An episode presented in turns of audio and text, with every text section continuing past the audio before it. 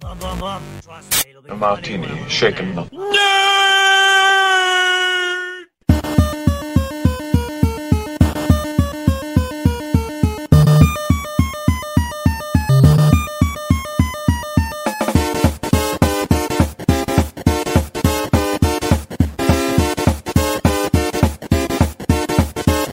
Shocking. Positively shocking. There we go. Go, Tom. You said go, and I was ready to go, and then you just like, and there we go.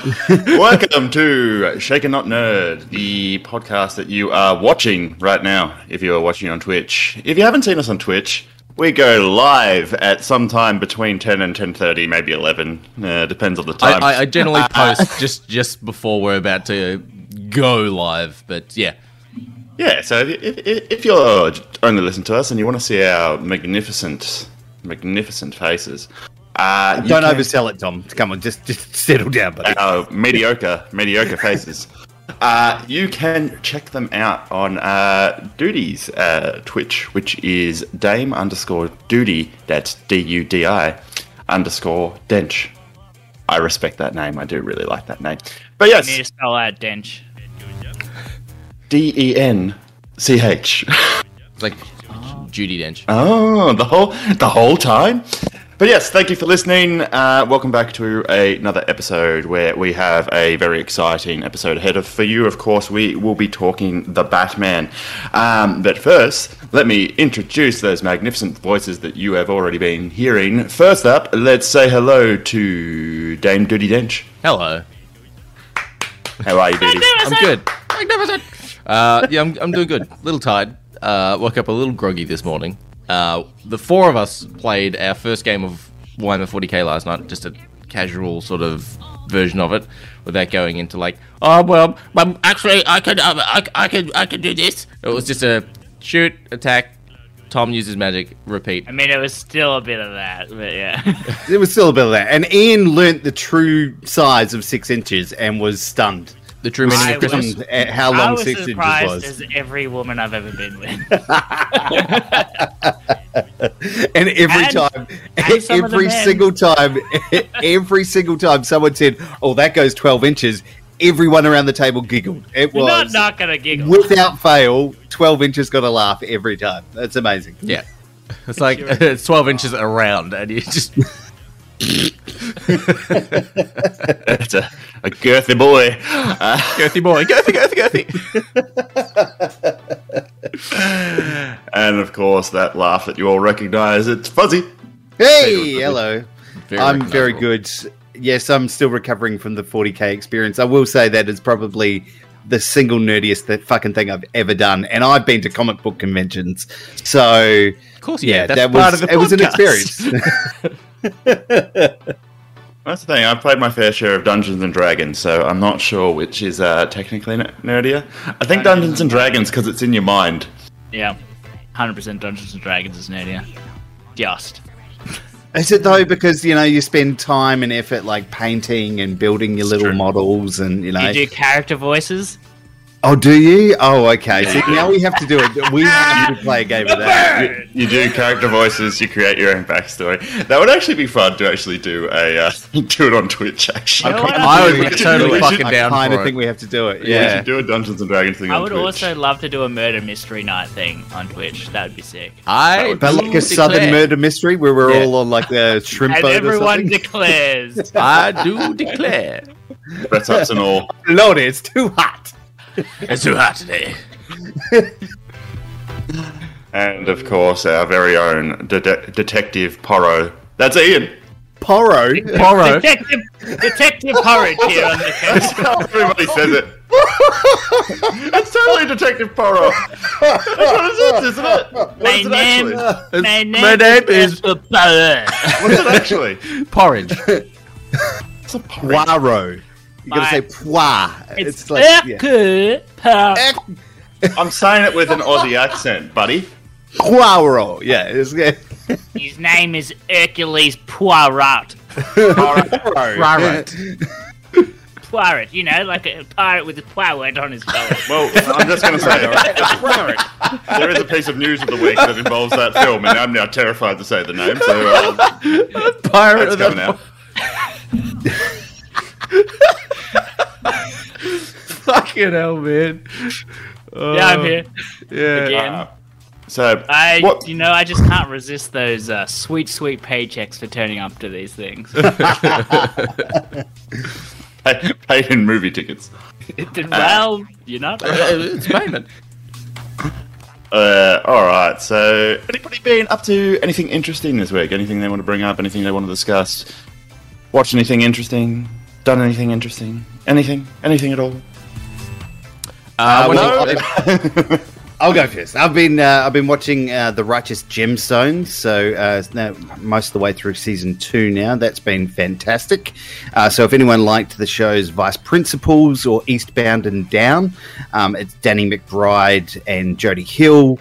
Um, yeah, they do some amazing television. Uh, John Goodman's in this one as well. So this is all about like a family of mega church owners um, and just all the shit they get up to behind the scenes. It's fucking amazing television. So uh, the Righteous Gemstones is good. Uh, What's I've also on? been. Uh, it is on. I know you watch it on, HBO. uh, Yeah, so you've got HBO, yeah? Yeah, sure. Um, and uh, also been watching a show called The After Party, um, which is quite fun. So it's a murder mystery that happens at an after party of a, um, a, a high school reunion. Um, and it's basically the murder has happened, and yeah, they're just having individual interviews with all the people. Um, there's lots of stuff going on, so it's it's quite a lot of fun, really well acted and, and shot. So um, yeah, I highly recommend checking that one out as well. Do they say I do declare? They don't, unfortunately. So What's the um, fucking point, then? I mean, why do a murder mystery if you can't do a Southern shrimp boat captain uh, voice? So Uh, yes. One episode of The Office. Oh, I do declare. Who are you? Voodoo Mama Juju. Um, so yeah, so those are those are both good shows. Um, I do have Severance as a show that I'm, I'm really keen to check out this week. So uh, I'll let you know about that next time. you. Very nice. That's the weedy. Uh, I've been doing a bit of studying. There's a Netflix show called How to Become a Tyrant. Uh, and I've been watching that. How's it going? Not well. Um, no, it's a, it's a sort of, it's My a, cat minions won't listen to me. my dog just is like, oh, hey, listen to you, bro. Um, but yeah, it's a episode. Each episode's a different tyrant, and it goes through the rule book of how to become a tyrant, and it's narrated by Peter Dinklage. Um, Have you got up to the Oh. Jeff Bezos episode yet, or like no, Jeff that's, that's Bezos. Not there? not yet. No, no. That's Oh, season what's he's two. Stuck on. Zuckerberg. Okay, all right. I watched the first episode, I think. of. Yeah, first episode's Hitler, and like for for things they don't Oh, have shots God. of or scenes of or whatever, they have it as like a little Adding animated cartoon thing. Um, so I've I've started watching that. That's not too bad. Mon's been watching what's it, Love Is Blind, which is Nick Lachey's Netflix show, which is just yep. they, they get two people, they blind them. Real acid? I didn't find love until it was blinding. all right, Nick Lachey, say goodbye to your eyes. What? ah, my eyes! Now that everybody's met you, we move on to the gouging segment. it's literally and here you see the hall of eyeballs of champions past. What's your just- name? Iris. They just have fucking uh the the they have Imhotep from the Mummy remove their eyes. He removed his eye and his tongue. Ah, ah. Imhotep. Oh, such a good movie. But yeah, Mon's been watching that. So basically, while I've been doing some Warhammer painting, that's been on in the background. Um, that's overly it. That and a lot of Seinfeld just on repeat in the background. How many times is that now? I think I'm on my eighth run through. Fuck's sake. Most disturbing thing about that is, is your eighth run through in like Two three years. years. Two. Two years. Yeah. I'll do Office, then I'll do Seinfeld. I'll stop at the Office when Michael leaves because that's when they make fucking what's his name Ed Helms the the leader, and I'm oh the, the manager, and I'm like ah fucking hate Ed Helms, um, and then I'll literally just go back to season one, episode one of The Office, and start again. See, gets on the I- plane, I, and I did, the boss I again. used to do that. I used to try and multitask on things like that. I used to have something playing in the background while I did other stuff, but then I determined that it was making my attention span go to absolute shit. So I've stopped doing it. And to be honest, Yeah. it has helped. It does fuck your attention span because you have to do something mundane just like, oh, maybe I should watch a series at the same time. Yeah, yeah. Anytime we, look, we, I still haven't watched Witcher season two yet. And I was like, "Do you want to watch that?" I'm like, "Nah, I kind of need to think for that." I just like putting Seinfeld on because I don't need to think. Like I know the Worth episodes, I know the watching. games. I can just. The Witcher Two, two you do, you do need to like sit there with a fucking notebook and a map and What? you know write down names. No, you do. Like you've read the books and you're a fucking nerd, so you understand. I've it all. read some of the short stories. I would see, there you go. You You're a get nerd. the gist of it. Some You- people on this podcast who listen to it are getting the impression that Ian is well read. No, no, no. He just has a whole heap of books. He doesn't read them. No, I don't read them. They're just they're, We they're did- ornamental. We did, yeah. We, we, we went to what was it? We went to Geelong and we walked past a. Fuck! It was just like a little tiny bookshop, and we walked in. Just being like, "Fuck it, let's see what's in there." And Ian bought what, like some Stephen King big hardcover books, like some old printing Yeah, versions of I it. I bought a Misery. And there's another one, was, wasn't it? printing and uh, The Shining. Yeah, and um, there, one of them's like a first edition, first print or something like that. And Yeah, he's like, "How cool is this?" I'm like, "It's gonna look great on the shelf of books that have never been read." it does look good. I mean, or you could take the Tom approach, and he just like hides bacon inside his books and lets his dog eat them. And he's, He's like, "Oh, well, I can no longer read that book." So you know, How unfortunate. Oh, I've got to get to no. page 30 so I can have another delete. I am still really annoyed because he keeps escaping his fucking pen, and the only books on that bookshelf that he's attacked have been mine. He hasn't touched Siobhan's books. Only again, mine. you stop. You have to stop using dog treats as bookmarks. So yeah, Um, what let's just put a have? milk bone right here and a slice of bacon here. Uh, what books do I have? Um, so as Siobhan laughed uh, last night, I the only books that I have, I'll give you an indication. They all have uh, plane tickets as bookmarks. So they're all the ones that I bought in airports as I as I approached the plane with the with the. Uh, oh, I could read this on the plane, and all of the bookmarks are about ten pages into the books. Yep. That, that, that Several Blade Michael Runner for me. Crichtons, a couple of Dave, Dan Browns. You know, I did that yeah. once, and I realized the error of my ways. It was a three-hour flight, and I went, I can, I can smash out a book pretty, pretty quickly. I don't have a comic book with me, so I bought Stephen King's It, and it's printed on Bible pages. What a choice. Uh, well, the la- actually the last book that I read was on holidays. It was when in Thailand because it was on a beach in Thailand. There was no internet reception, so naturally I had to sit there and read a book. Um, but yeah, uh, myself. So I have started watching uh, Vikings Valhalla, which is the Oh. spin-off to Vikings. so did How Vikings is it? end end? Uh, yeah, Vikings did end end. Um, I didn't actually finish the original, original Viking series. I feel like I should. because it got boring. It got really Yeah. boring. You know, when uh, I stopped Yeah. watching uh, the season they did the time jump. Oh, they Um, did it. Time Spoilers. Yeah, the jump. Oh, all the wait. time. Yeah, no, they did. Yeah, yeah, yeah. No, I, I stopped when the dude gets his fucking lungs ripped out of his back. The spread eagle thing. Oh, that's way, way early. The Season spread one. no, it's not. It's Yeah, not season one. That's season two. He gets the the, Oh, well, the, the start eagle. of season two. the blood eagle. Blood eagle.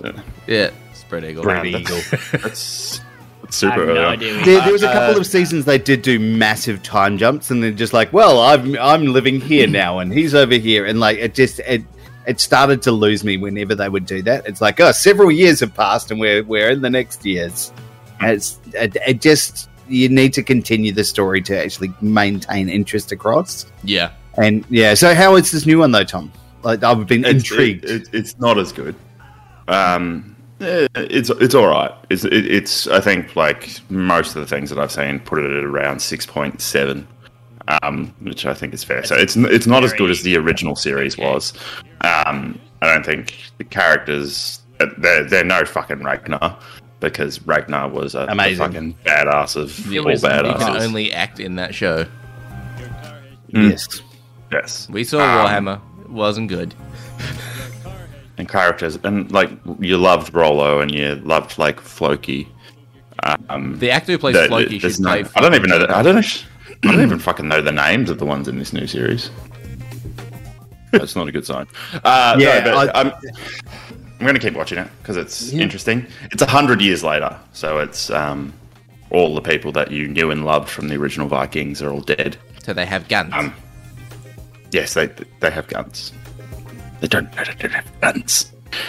Uh, but no, it's a it's a bit of fun. I guess I'm probably going to finish it because I'm enjoying it enough. Um, But it, yeah, it's not as good as the original Vikings. But yeah, other than that, got my PS5 yesterday. That's exciting. Ooh. Plugged it in, and I was, as I was talking to Fuzzy earlier, just like uh, th- th- there's nothing, none, none of the games on there I particularly want to play, but I'll find stuff to play. I bought a PlayStation 5 for what? For three games. And. Hey, don't even a- start, Mr. Xbox. PS5 has some original games designed specifically for that platform. We have original Xbox games. has. Uh, we got Forza that doesn't work with a steering wheel. We have Thank Halo you. Infinite that doesn't have a multiplayer that works properly.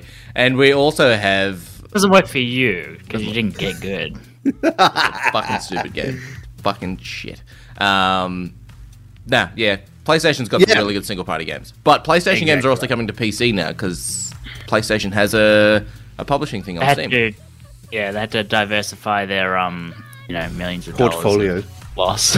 Did you hear about spe- uh, still on games, but the um, what is it? The Gran Turismo Seven came out for PlayStation, and there are microtransactions you can get. Oh, in, yeah. in the game, and there are is there's cars that you can spend forty dollars on in real life to get the car. What? Yep. Well, look, uh, in in defense of that, like I understand. it, defense, forty No, no. dollars on top of a game.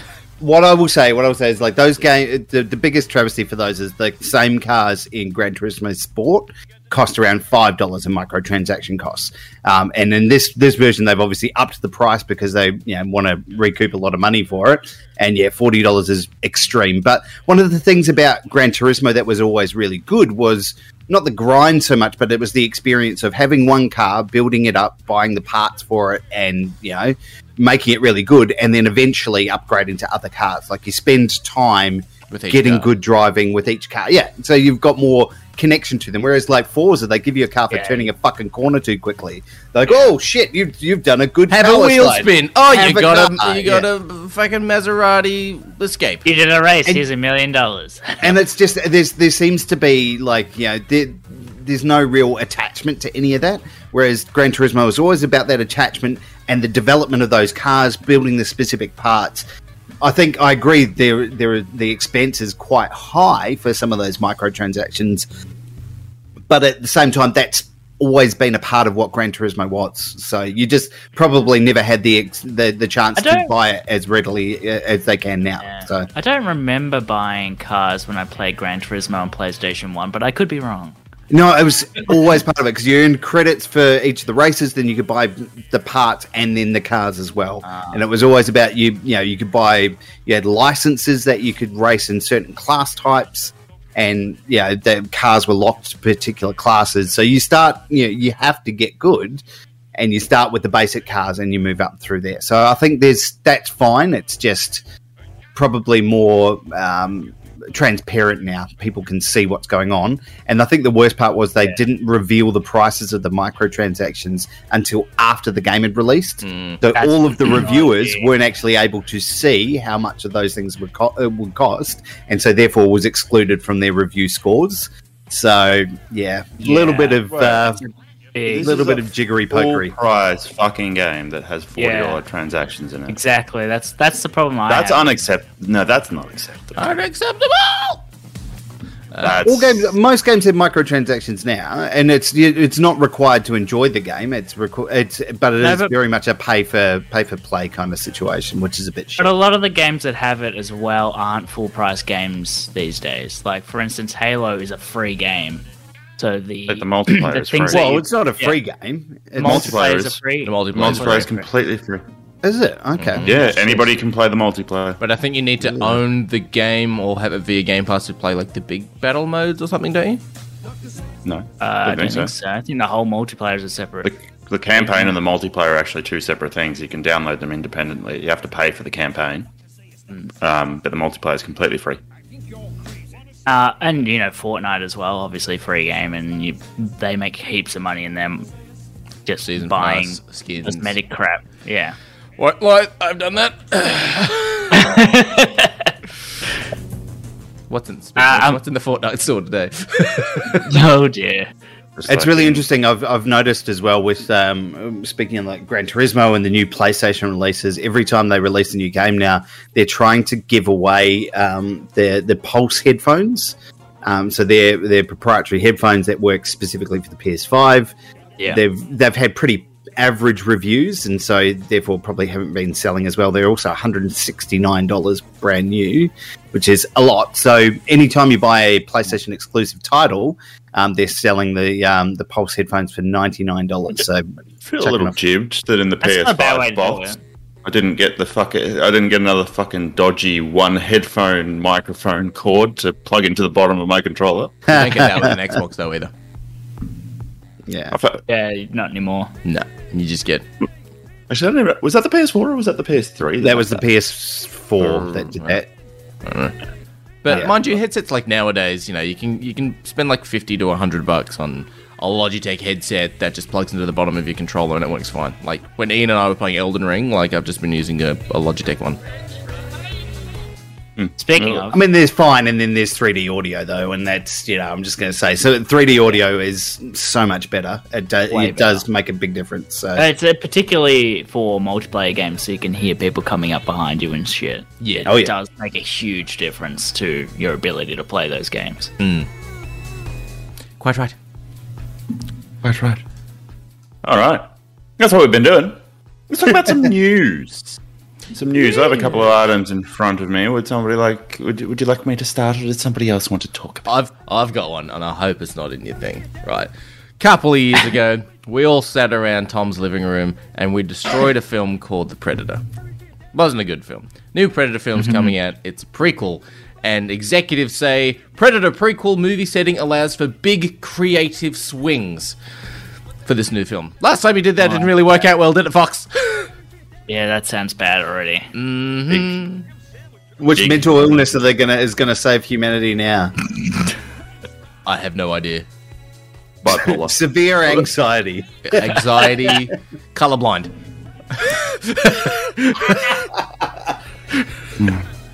Excellent. Yes, I'm humanity's future hope. Yeah. Um, You don't see in Uh, color, you just see in illiteracy. gray. You are the next evolution. Okay. Yeah, I- I'm not excited for anything further. Like it's just, it's such, it's a, it's one of those franchises with such great potential, and they've just every time they've done something new, they've fucked it up completely. They, so, they really haven't made a good Predator movie since the original Predator. Mm, no, uh, they see, haven't. the only one that I think was remotely okay was Predators. With I don't. Uh, yeah, uh, that no. was the Robert Rodriguez. it was, it was okay. It had some okay moments. The I intro know. was fantastic. I loved that. On But rewatch not that long ago, I was like, nah. So, it's, it's not great, but it is. It out has of all of the more Predator moments films, of good. It's, it's the it's the second best. By comparison, I just not, I'm just not sold on an, an action star broody. What's his name? Who's? Adrien Adrien Brody. Brody. Yeah. When he's talking like this the whole time, I'm Adrien Brody. Bah. It's but yeah. uh, you know the most amazing thing about him, the the amount of disbelief you need to have to believe that he can hide behind a tree with a nose that big. Like that is. Uh, we got uh, Yam in the chat, Formula One Yam, saying Predators I thought was decent, but that and the original for sure are the only ones worth watching. Uh, I don't know. Predator offering a kid some candy and Predator 2 was pretty fucking cool. Want some candy? Candy. Uh, the producer said, cool, "Coolest of all of our fans, we get to find and take." Uh, we get to find bold takes on our beloved Fox properties. You can take big creative swings, which you'll see with Prey, which is when we launch in summer. It's being directed by Dan Trachtenberg, uh, and Dan has done 10 Cloverfield Lane, which was the. It was alright. Did he? Yeah, He did, he did ten. fo- What directed? Sorry. I think so, yeah. I swear I was looking Oh. at who directed that the other day. That doesn't sound Yeah. right. Uh, he's the director of Wasn't- 10 Cloverfield Lane. He's done The Boys. He's done some Black Mirror episodes as well. He's done one episode of The Boys. Come on, let's settle down. uh, and he did one episode of a announced TV show, episode one, season one of the TV series of Waterworld. wow, remember that? Kevin Costner with webbed toes. No, the TV show though, so you know, even just as memorable. yep, still got the same set because it's too expensive to take down. We spent too much money on this. Recoup. Uh, yeah, so he's uh, he's doing Prey, which is the new Predator film. As in, pray it's not horrible, or Kevin James. Oh, yeah, yeah, yeah, yeah, yeah. Kevin James Waterworld. I've, seen, Um, I've seen the post. Speaking of, I don't know if Tom has this in his news as well, but it's linked to Predator. It's Alien. Dude, I haven't written anything down. I'm just scrolling through a Reddit page. Fair enough. uh, Alien 5 movie is in development with Nope. Ridley Scott to produce. No.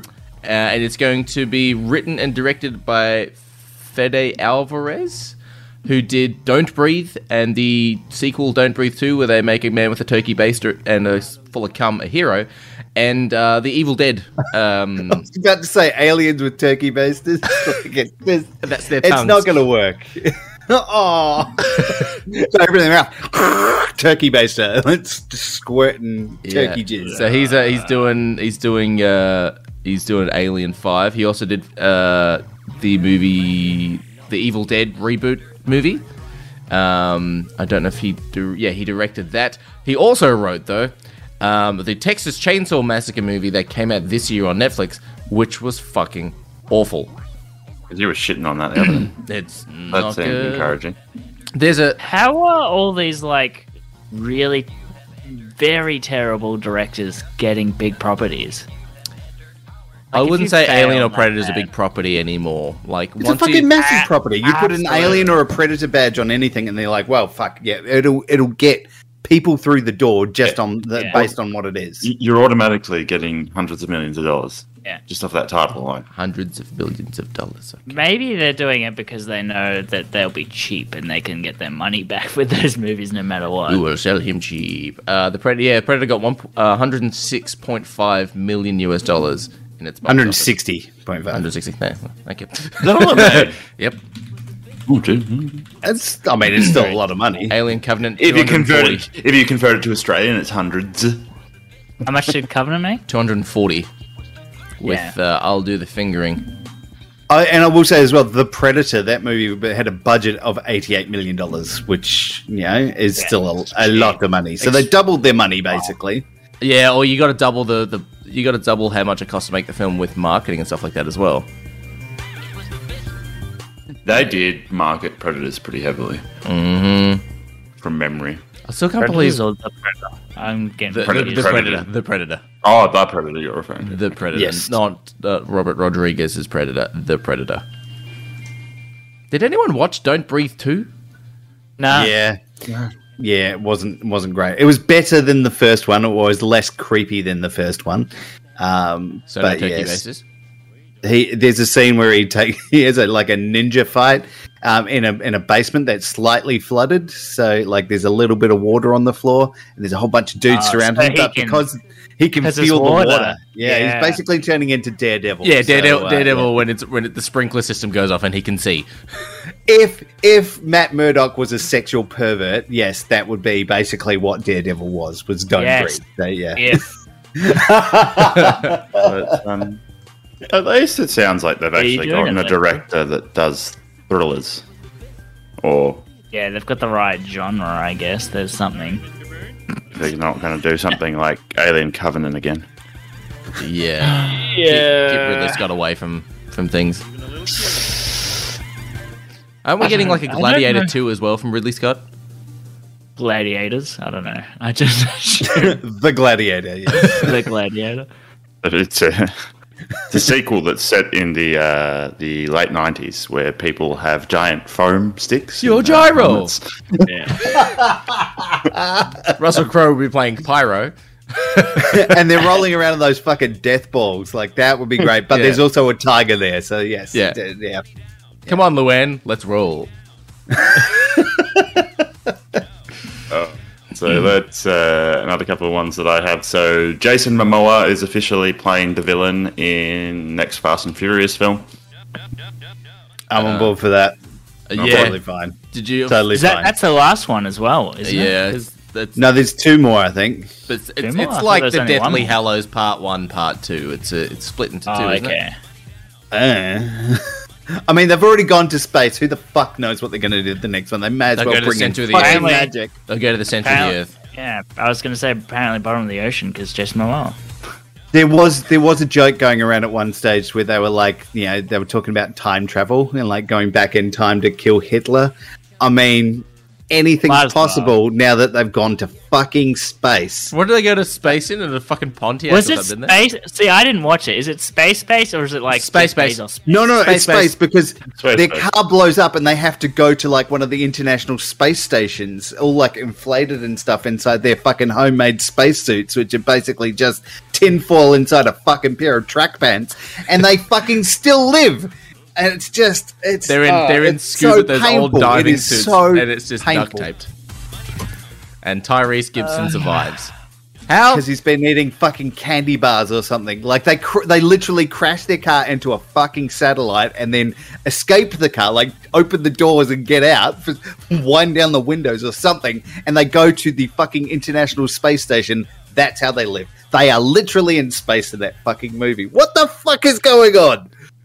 Oh, it's so amazing but crazy at the same time. So they may as well go back in time or throw something into the sun or I don't know, fucking anything. I Vin heard Diesel that punching a dinosaur would be the Yeah. best thing if they do something like that. they were going to do something really crazy in the next one and just like drive cars. That'd be pretty No, crazy. no, I'm don't fair- believe it. if, if memory serves, that the most recent Fast and Furious movie, I, I dragged Mon along to what to watch it for date night. So we had dinner and drinks. And we watched it, and Mon's sitting there going, "What the fuck am I watching?" and it's it's, Oh. it's swinging on ropes with a fucking Mustang or whatever the fuck it was, and it's it's flipping a Um, truck with a Supra and Driving catching in a they car with a catching cars giant with magnet. magnets. Yeah, That's that right. would have that probably would have been powerful enough to rip the axle out of the car that it's in. Uh, The never-ending. Uh, do you remember the never-ending flying flying fox through fucking Glasgow, where Ah, like yeah. yeah, John Cena is like zipping across everywhere? the big. It the was big- this is this is Ian. You didn't watch the recent movie, did you? I haven't watched anything This after this was the funny thing, right? Tokyo Drift. There's first one I've seen since Tokyo Drift was this one. the there's a character who's basically a Wish.com version of uh, Lara Croft, uh, and she doesn't know how to drive a car, and she's given a truck to drive that has the magnet in the back of it, right? And you see the car, and you're looking at it, and it's an automatic truck, fairly straightforward, and it's got a shifter thing just to change the gears here. But as she's driving, she's grabbing a non-existent clutch shifter, and it's going. Like I can't find the gears. It's like it's an automatic truck. She crunched the gears Yeah, too. she in an crunches the automatic, gears, which is it's just like, impossible. it's an auto, dude. Like what, What the the fuck? fuck? yeah. Isn't it like a car movie? Yeah. Oh. She's like, oh, I, d- I only know how to drive a scooter, and it's just like, yeah, it's an it's an automatic, just like your fucking scooter. Like, put it in H, off you go. Oh my. Put it in H. Uh, but yeah, we're not getting yeah. the Rock in the Fast and Furious movie. Vin Diesel tried his best and made l- Yeah. posts and stuff like that, and the Rock just went, no. Yeah. Next bit of news. Next bit of news that uh, I'm a bit shocked to hear Mm. uh, about. There is going to be an I Am Legend, uh, well, a new I Am Legend film. Uh, no idea if it's a sequel or a prequel, um, but it'll have Will Smith and Michael B. Jordan. I was Legend. I was Legend. Well, I was killed at the end of the first movie. oh yeah, because Fuzzy and I Yeah. were just uh, quickly discussed this earlier, and it's, yeah, he's dead. How did he, If you go by the theatrical cut, he's dead. He blew himself up with a grenade. So yeah, there's there's basically there's two things. So the theatrical cut, he blew up um, and blew himself up, sacrificed so that the people could escape. Uh, in the alternate director's cut, or whatever the fuck they call it now, which is apparently the new canon for this thing, uh, he basically uh, has the, the the zombie that's trapped and he's experimenting on. He lets her go back to the other zombies, and then they walk away, and then these people escape and try and find the cure. So it's a lot less fucking cool because the theatrical one was fine. Yeah, I- one was better. blanked that movie out of my mind. There's one It's a good there's movie. one scene in that film, and I just went, nope. Oh, the a dog. pretty good The dog. I As liked soon as it. that, as soon as the dog scene happened, I'm like, nah. But That scene made it. That scene really made that movie. It, It was did. very You- powerful scene. That scene and the scene where he tries to fuck the uh, mannequin in the video store, like they were both, you know, powerful scenes in that movie. I've I think, reenacted I think you're watching scene. the wrong film for the. Do you not remember that moment? No, no, that's the other movie. That's called Oh. Hey, You Ever Slept with a Legend? It's going to be legendary. oh, The O Yes. Mega Man. yeah, so that that is coming out. That's gonna that's that's gonna be there. Um, bad duty, bad. Um, then we also have that uh, Indiana Jones Five has finished. Well, there's a wrap on filming for that, so uh, gonna get that at some point soon. speaking of gross stuff, Yeah. yes, yeah. Yeah. Is anyone more? Is anyone excited for this? Nope. No. Uh, Maybe that's a good thing. No. Who's it? Maybe low expectations is I don't best. even know who's fucking in it. Phoebe Waller. it? Harrison Ford, uh, a tub of Vaseline. No, you've already said Harrison Ford. Yeah, Uh, Phoebe Mads Waller-Bridge is Mikkelsen in is in this. Yeah, um, Antonio we've got- Banderas, apparently. Yeah, What? Boyd Fucking- Holbrook. Toby Jones. Yeah. Why? Antonio Banderas, Mads Mikkelsen. yeah. What's All it? right, there's What's there's one person from that casting that I'm actually excited to fucking see in this. Toby Jones? No, Mads. Tub of Vaseline? Well, speak, speaking of uh, Mads, the trailer for Fantastic Beasts 3, and we're going to spend 10 years waiting for the next one, came out this week as well. Like a three, two, three minute trailer? Yes. You know, I'll watch it, but I refuse to rewatch all the other ones to know what's happening. Because I've forgotten everything that happened. I don't know. And I'm also pretty sure nothing has fucking happened. What's he? What's his name? Grindelwald. The- no, the guy who plays the Flash. What's his name again? Ezra Miller. Yeah, that guy. That guy now seems super evil, wizardy dude. Uh, Yeah, I guess. I don't. I don't know. I don't care about that Oh, series. The, the whole thing has been an absolute shit show from start to finish. Yeah. Like it There was. w- I feel there like was a- no planning. No, it was weird stories. Like they didn't have a connection between. Like they they retconned everything between you know the first movie and the second movie. All the people that were there were like you know no longer there. It's just it's just strange. It's- Everything about that it, it just it feels ill thought out. It's, yeah, it's I think like they the just Star made Wars the first movie and they went, we need a series. Yeah, but like when the first movie came out, it's like, oh, it's going to be a five movie series. I'm like, by the time the last one comes out, Eddie Redmayne will be a grandfather. Yeah. And, and, Yeah. and Jude, is it Jude Law? Jude Law will actually look like Dumbledore. Like, you're taking so long to make these films. I don't know. That guy doesn't seem to age. that motherfucker. This- just- Just Perpetually just an, the an, an amusing thing for you, though. So the, the first one did come out in 2016. I was actually curious about when the Crystal Skull came out for Indiana Jones. It's been 15. It'll be 15 years between those movies. Good God. Crystal Skull, Skull came out in 2008, Remember how old and the new one's due next year. Yeah, I wonder if we're gonna get. Uh, we've got we've got uh, Gunny watching, saying my wife is just seeing you guys for the first time and she's baffled. She thought you'd all be bald, and I told her everyone's sexy. You're not wrong. Just the hottest one. this this thick mop ain't going nowhere. Technically, I am bald. Ian's is running to become a bit of a mullet, but it, it's Hey, I'll have you know I got a haircut the other day. Just let me fix my wig. Fix my wig back up. You can see you got a bit of glue. Just yeah, just, yeah. It's running into my eyes. You're bald too. Wrong. I was bald. Balding, duty, balding. Balding. what's what's so brave about that? Clinging onto some scraps. This is evidence of a proud civilization.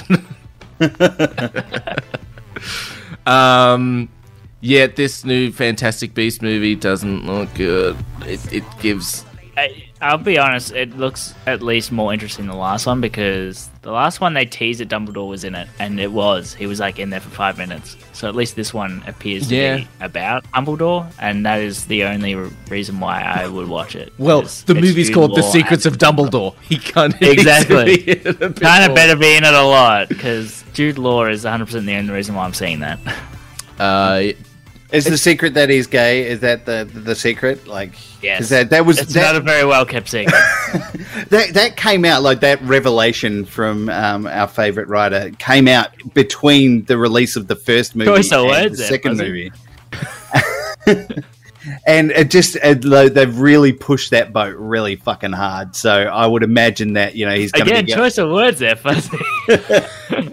I imagine that yeah, we'll, we're going to be seeing a lot more from uh, from Dumbledore's love life in this one. Again, choice of words there, Fuzzy. It's uh We're not doing phrasing anymore. yeah, Professor Albus Yeah, Dumbledore knows 100%. the powerful dark wizard Gellert? Gellert Grindelwald. Fuck me. that's Geralt, let's just call him. Yeah. Fuck. Uh, is moving to seize control over the wizarding world. I mean, Dumbledore versus Geralt, that's a one way fight. Um, Gellet or Gellet? Dumbledore's You know, got that. Gif or He's Jif, got that fucking never- hands down. Yeah, G E L L E R T. No fucking argument with GIF and GIF. Gellert? Fuck right off. If you, I'm if you- pretty Fuck right off if you call it a GIF. I don't care that the owner or the originator Gellert. calls it a GIF. They're wrong. Gellert. the world has spoken. It's a GIF. If you wanted to Um, call it GIF, you should have put a J in the thing. You're not wrong. You're His not name wrong. is Gellert Grindelwald. His parents did not love him. Uh, We named the know how dog it's gonna end. We know how it's going to end Gellet, anyway. the best right? man can Dumbledore get. gets the uh, He gets the wand.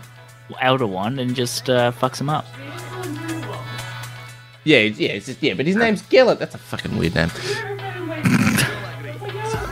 yeah, only yeah, you can refer to someone's first name when they're in trouble. um, Gunny's on the chat saying his wife is Shelly, so Shelly's in the listener community. Oh, yeah. she's, she's watching us on uh, on stream. Um, yeah, this Shelley. mov- movie's got bloody what's his name? The Muggle getting a wand. Uh, Dan Fogler getting a wand Yeah. and Oh, hanging out good in lord. Hogwarts. I've had enough of that guy. I had enough of that guy like five minutes into the first fucking movie. Get rid of Yeah. him. He is pointless. I'd Dead keep. I'd keep him and get rid of Ezra Miller. I don't. I mean, Ezra Miller's not. re- Yeah. Ezra Miller's not great. No. Miller has, seems to have had no repercussions from his fucking Crazy rants. Beating up, uh, well, the crazy rants and also the beating up women, like that apparently has had no repercussions, but we're not allowed to talk about Johnny Depp anymore. So, you know, Ezra Miller's still okay, apparently. It pays to be a minority. Moving on. Move. Uh, Just We're, we're talking about the Batman today. that movie comes out April 7th, uh, and uh, yeah, we will be covering it on the podcast. Newt's commanded to lead a team of wizards and witches. God. It's the expendables with magic. Um, Newt. Come at night mostly. Mostly. let's Mostly. there's no bad dreams in Casey's head. That's because she's made of plastic. uh, Tom, take us away from this. Quickly. love, love in the chat, laugh my ass off the silence. Yep, that's Yam. Jesus, take the wheel, Yam. so uh, let's just get into it now. We can jump straight into the Batman. the Batman. The Batman. Batman. But yeah, uh, so of course we went and saw the Batman this week. Uh, we got to an early screening and a premiere. Very thank you, thank you very much to uh, Warner Brothers Dirty- Universal. Warner Brothers you. Universal for uh, inviting us to the the uh, early uh, press screening as well as the premiere. So both uh, everyone went to that except for me, um, which was fine. Um, but Doesn't seem fine. it keeps ringing fine. up like it's not fine. no, no, no, no, it's fine. Um, I'll take uh, Fantastic Beast and Geralt Grindelwald. Uh, um, Yeah. Gillett? Gellert, Gillette, Anyway. the best a wizard gets. Um, Yes, yes. So thank you very much for sending us to the Batman. Of course, it is. Well, actually, I don't know about you guys personally, but this was probably out of all the films coming out this year, the one that I was looking forward to or most excited to actually see or interested to see. Um, I can't actually, I can't, I don't actually know what other films are coming out to the end of this year that I actually necessarily am super excited to see for. Oh, that's disappointing, isn't it? Uh, but yes, uh, Ian, tell us what it's about. Uh, it's about Batman. You've seen it twice. Well, you should be able to tell us what it's let's talk about. Uh, there is a man who is going crazy in this in Gotham, setting up jigsaw traps and killing off public. Uh, what do you call them? Officials? Big, yeah, public officials. We'll call them that. Uh, people in the eye of the public, big celebrities in Gotham, um, and Batman must figure out the riddles and solve the story that the Riddler is trying to tell him. That's a safe way Something of along putting those it. lines. Yeah. Yes. Yeah. So why don't we just uh, go around this, go around the stands, and let's start with our positives. Dewey, go. I was honestly contemplating while watching this film and chatting to you guys last night playing Warhammer. Like, this might be a film that I don't want to give any opinions on, both positive, negative, nor I want to give a review on. But I realize I can't really do that. Um, positives wise, Ah. I really like. That's exactly why you're on a podcast. Yeah, exactly right. Um, I really enjoyed um, the. This is a Gotham City that is both a mixture of uh, Christopher Nolan's realistic sort of city landscape, but also a mixture of the Tim Burton. So it has that Gothic architecture from it that Gotham sort of has when you look at the comic books or the animated series and stuff. So it's got its Times Square sort of settings, but it's got that sort of the, the church steeple sort of style roofs, and it's got a lot of that Gothic uh, hanging architecture sort of stuff. Really liked Gotham City in this film. The score by Michael Giacchino is fucking beautiful. Uh, if you don't know anything of what Michael Giacchino has done in the past, he also did the Rogue One music uh, for Star Wars Rogue One. Uh, nothing. Back off, bro. Um, he also did Spider Man No Way Home. He did Up. He did The Incredibles. He's he's done a lot. Um, direction and cinematography wise, I thought it was really cool. I liked what they did with this movie. is very dark, like you know, darker Very, very dark. I had somebody at work go like, "Oh, can I take my kids to it?" And I just went, "No, you shouldn't." Than, as soon as soon as this movie started with his, the opening, his, si- his six-year-old daughter, and I'm like, mm, No. no, maybe not. as soon as the movie I, Little started, Fuzz was asking me. He's you know he's nearly eleven. I was like, you're just going to find it boring, to be completely honest. But yeah, no, absolutely not. The themes for this, no. Yeah, there was at the start of the film where you know, we, we have I wouldn't say pseudo s to like the the Dark Knight where you have sort of an, an opening crime, if you will, for the for the start of the film. We were sitting there watching it and we just see a mum like grab a six year old and just walk out, going nope, nope, nope, nope. Nope. Me and Mon are just going like, "What were you thinking?" Um, What's it rated? uh, PG thirteen, Probably so M. M. okay. Yeah, because uh, technically you don't see that much. You don't you don't see that much, but it has da- it has a lot of dark undertones the to it. themes are very dark. Yeah. Yeah. Um, Yeah, if you're not, if you don't know, uh, like, don't understand how dark it gets, that first five minutes just tells you straight away, like, this is going places. Yeah. So- Um, I liked uh, was answering Gunny's question in the chat. He said, "Who's the worst Batman?" I'm calling Pattinson. No, Pattinson is actually a good Batman. Yeah, Um, exactly. Let's let's do the with we'll do. I've, I've po- posted something in the chat about all of the the Batmans. I just want to talk about that later at the end. Let's talk about this movie first, then we can rank Batmans. Mm-hmm. Yeah, later. sure. I think that's a, a good tie-in. yeah, that's cool. Um, and I really enjoyed like getting like you know, of course, reading a lot of Batman comic books as I have, like seeing Batman on like this is a detective film. We get a little bit of that in like The Dark Knight, where he's he's following like he's getting the the thumbprint from the bullet casings and he's doing the bullet testings and he he's out and about as Bruce Wayne. But this is more detective, like he is See- at crime scenes and stuff, and I really like that. that that particular scene with the bullets and all the rest of it, it's more like computer magic like things are Yeah. happening around him it felt less like he was doing that and computers were doing it for him whereas Yeah, this one you're right is mu much more, It's- it's more detective, detective. stuff i will And I- say yeah as a negative to that though he solves everything instantly um, and thank god he did because otherwise this movie would have been four fucking hours long but he solved imagine- everything like Imagine that if he couldn't time. get the first riddle, and it's just like him sitting in the Batcave. like, he lies. He lies. no, but, but I, I did li- I did What like that movie. about this. Um, just just to add on to that, the, the buddy cop nature of, of it, Mm. because it it, it it it was very much a buddy cop thing. Like it was him and Gordon. It Yeah, was. yeah. It's it, it, it's good cop, bad cop, but it's was it good cop, bat cop or something like that? I think Penguin says. oh or something good like lord that. batshit. cop, Yeah, batshit. cop, But yeah, and, and, and I think into addition to that, this I, I feel like this is one of the first ones that actually really did a very good job of making Batman stand out as intelligent. Yeah, he's known as the Um, greatest detective. He's the smartest man. Because because I think a lot of the things in especially in the Batman's a Nolan ones, in the Nolan's ones, he had other people make the shit all the shit for him. Uh, it it seemed like Alfred was doing more of the work than he was in, in that one. But although Fox, Fox was doing it. yeah, Fox, that's- yeah, Fox, as well. Fox But was- Alfred did a lot of that the- stuff in this one as well. Like he did a lot of the, the puzzle solving and oh, you did the start of this, and then I've solved the rest of it, master.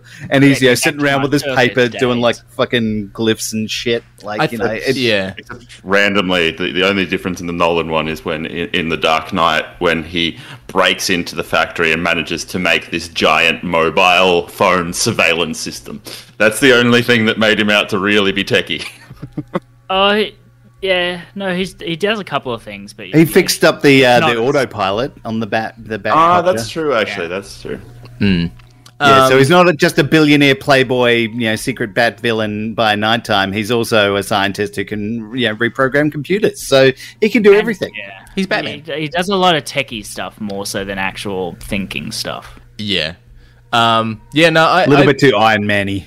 There, there were some some Yeah. pretty fucking cool scenes in this because like, I uh, the one thing like of of course being like big Batman fan, but it's also the fighting I really enjoyed in this, or the the the, the way the combat was sort of done is Batman. It's a lot is, faster. it's he's he's and it very had weight to it It had Yeah. weight to the hit like you watch Sound effects, yeah. um you watch But- Totally unbelievable once you see him take his shirt off. they were good sound effects though like the sound effects during the fighting worked really well Yeah. Um, where you watched, you know, other Batmans who have, you know, they do close range combat. Christian Bale's like a lot of elbows that they created like that fighting style for for that particular Batman. Ben Affleck there's is a bit more there's a bit more Krav Maga I think was the understanding of that Batman wasn't it maybe I yeah, it's got bits of Krav Maga in it, but it's yeah, different sort of movement. It's a Where- bit weird. like and and while Ben Affleck was very sort of brutal, his his character wasn't brutal. Where like you're feeling a lot of anger in Robert Pattinson as he's fighting, especially like in some of the scenes that we see in the trailer where he just beats the shit out of someone. Like you can see he's actually like getting into it and he's getting a bit angry. Um, yeah, Bit.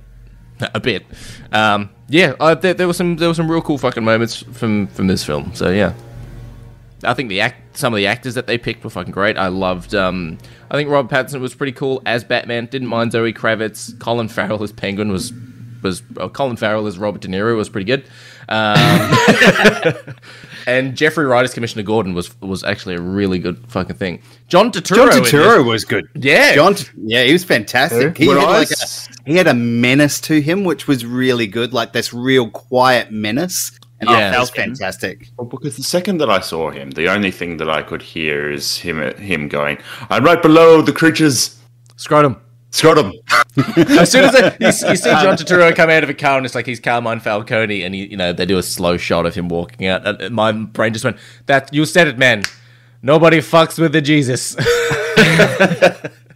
He, he's a, he's a bit of a chameleon though. As soon as he starts talking, like he, you can tell the the time and the effort that he puts into different characters, hmm. and he really works really well developing this Falcone character. And it was quiet menace. It was just really like softly spoken, but everything carries weight to it. So I, I really enjoyed that about him. He was Very good choice. Yeah, Uh, I didn't have I didn't have an issue with any of the casting in this movie. I love the cast. Uh, there's, there's there's one issue, but that gets into spoiler spoiler, spoiler territory.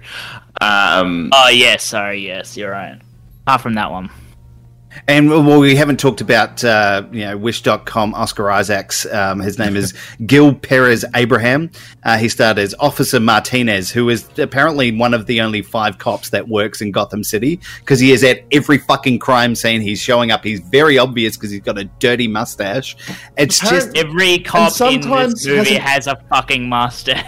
well, was I was trying to determine whether it was Martinez the entire time because at the start he seems to have an issue with Batman, and then by the Yeah. end Yeah. he's he's just chatting to him like they're old friends. But he is at every single crime scene, and there's one stage Oh, where hey, Batman breaks Bruce into a he breaks into a house, and like you know, it- it's a crime scene much much later in the movie, and like he's just there guarding the house as well. Like I don't That's his- understand. he's in That's his everything. character growth, guys. He's just a poor beat cop. Um, I thought he was actually pretty good. I, didn't mind him, yeah. I've watched this twice now, and I watched Dark Knight the other night for a comparison. Good lord, there's 20 hours of your life you're not getting back.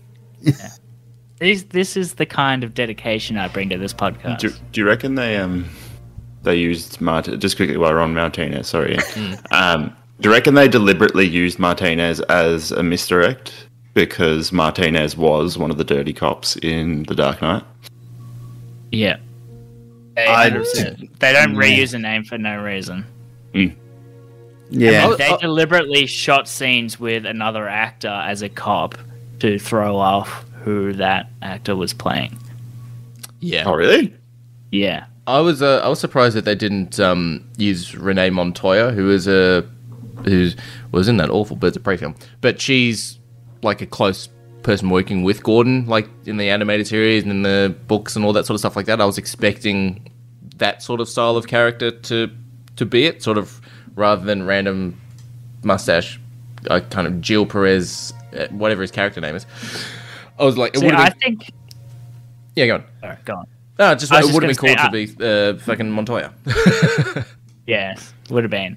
I think. I think he was good though. I think it was really important to have some, and we have sort of offhandedly mentioned this, have some levity in this film. That he and Penguin were really the only two characters that brought some slight comedy into this movie. And it was Penguin, needed. especially because he was probably the most cartoony of everybody in this. Like he was, he was a comic book villain of, of uh, at, at the most comicky and hammy over the top. Yeah, And and yeah, it did lighten the mood a little bit, even though they're talking about fairly dark subjects. He still you know brings that you know lightness to it. You're right. exactly.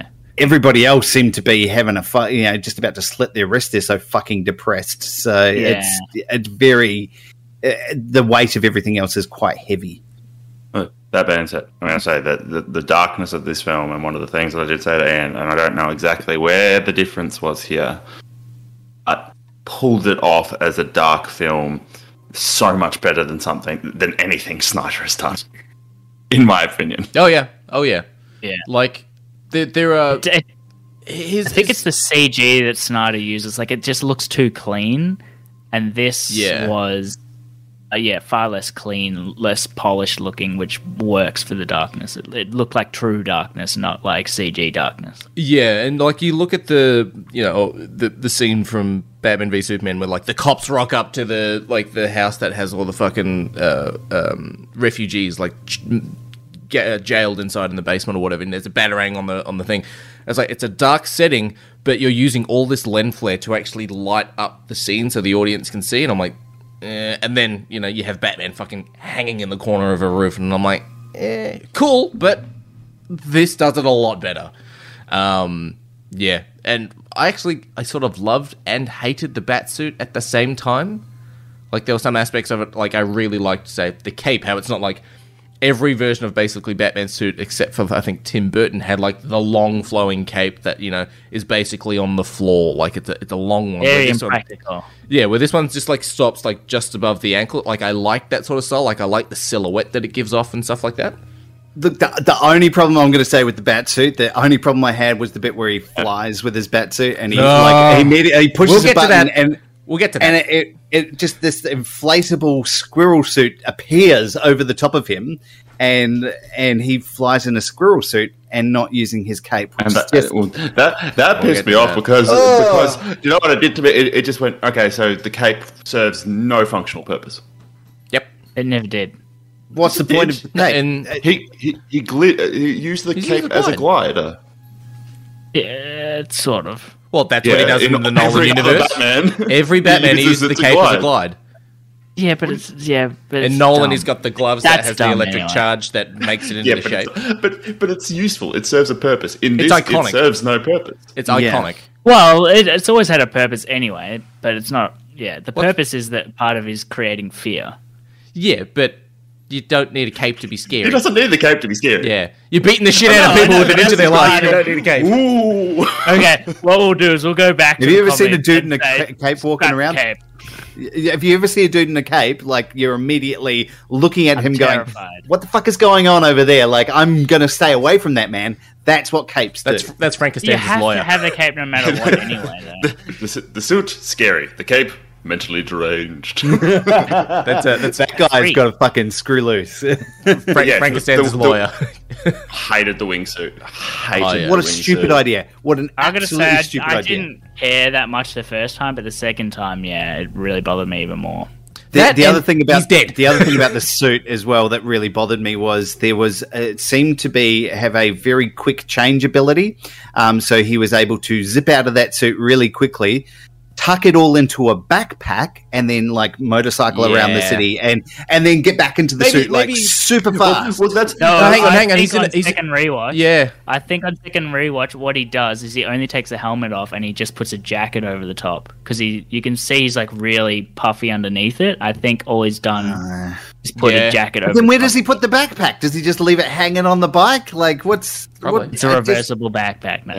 I was like, I it understand. just seems silly. It just seems crazy that he's able to like really quick. Or why bother? Like just motorcycle around as fucking Batman. Is the backpack? What? just putting a backpack on his head.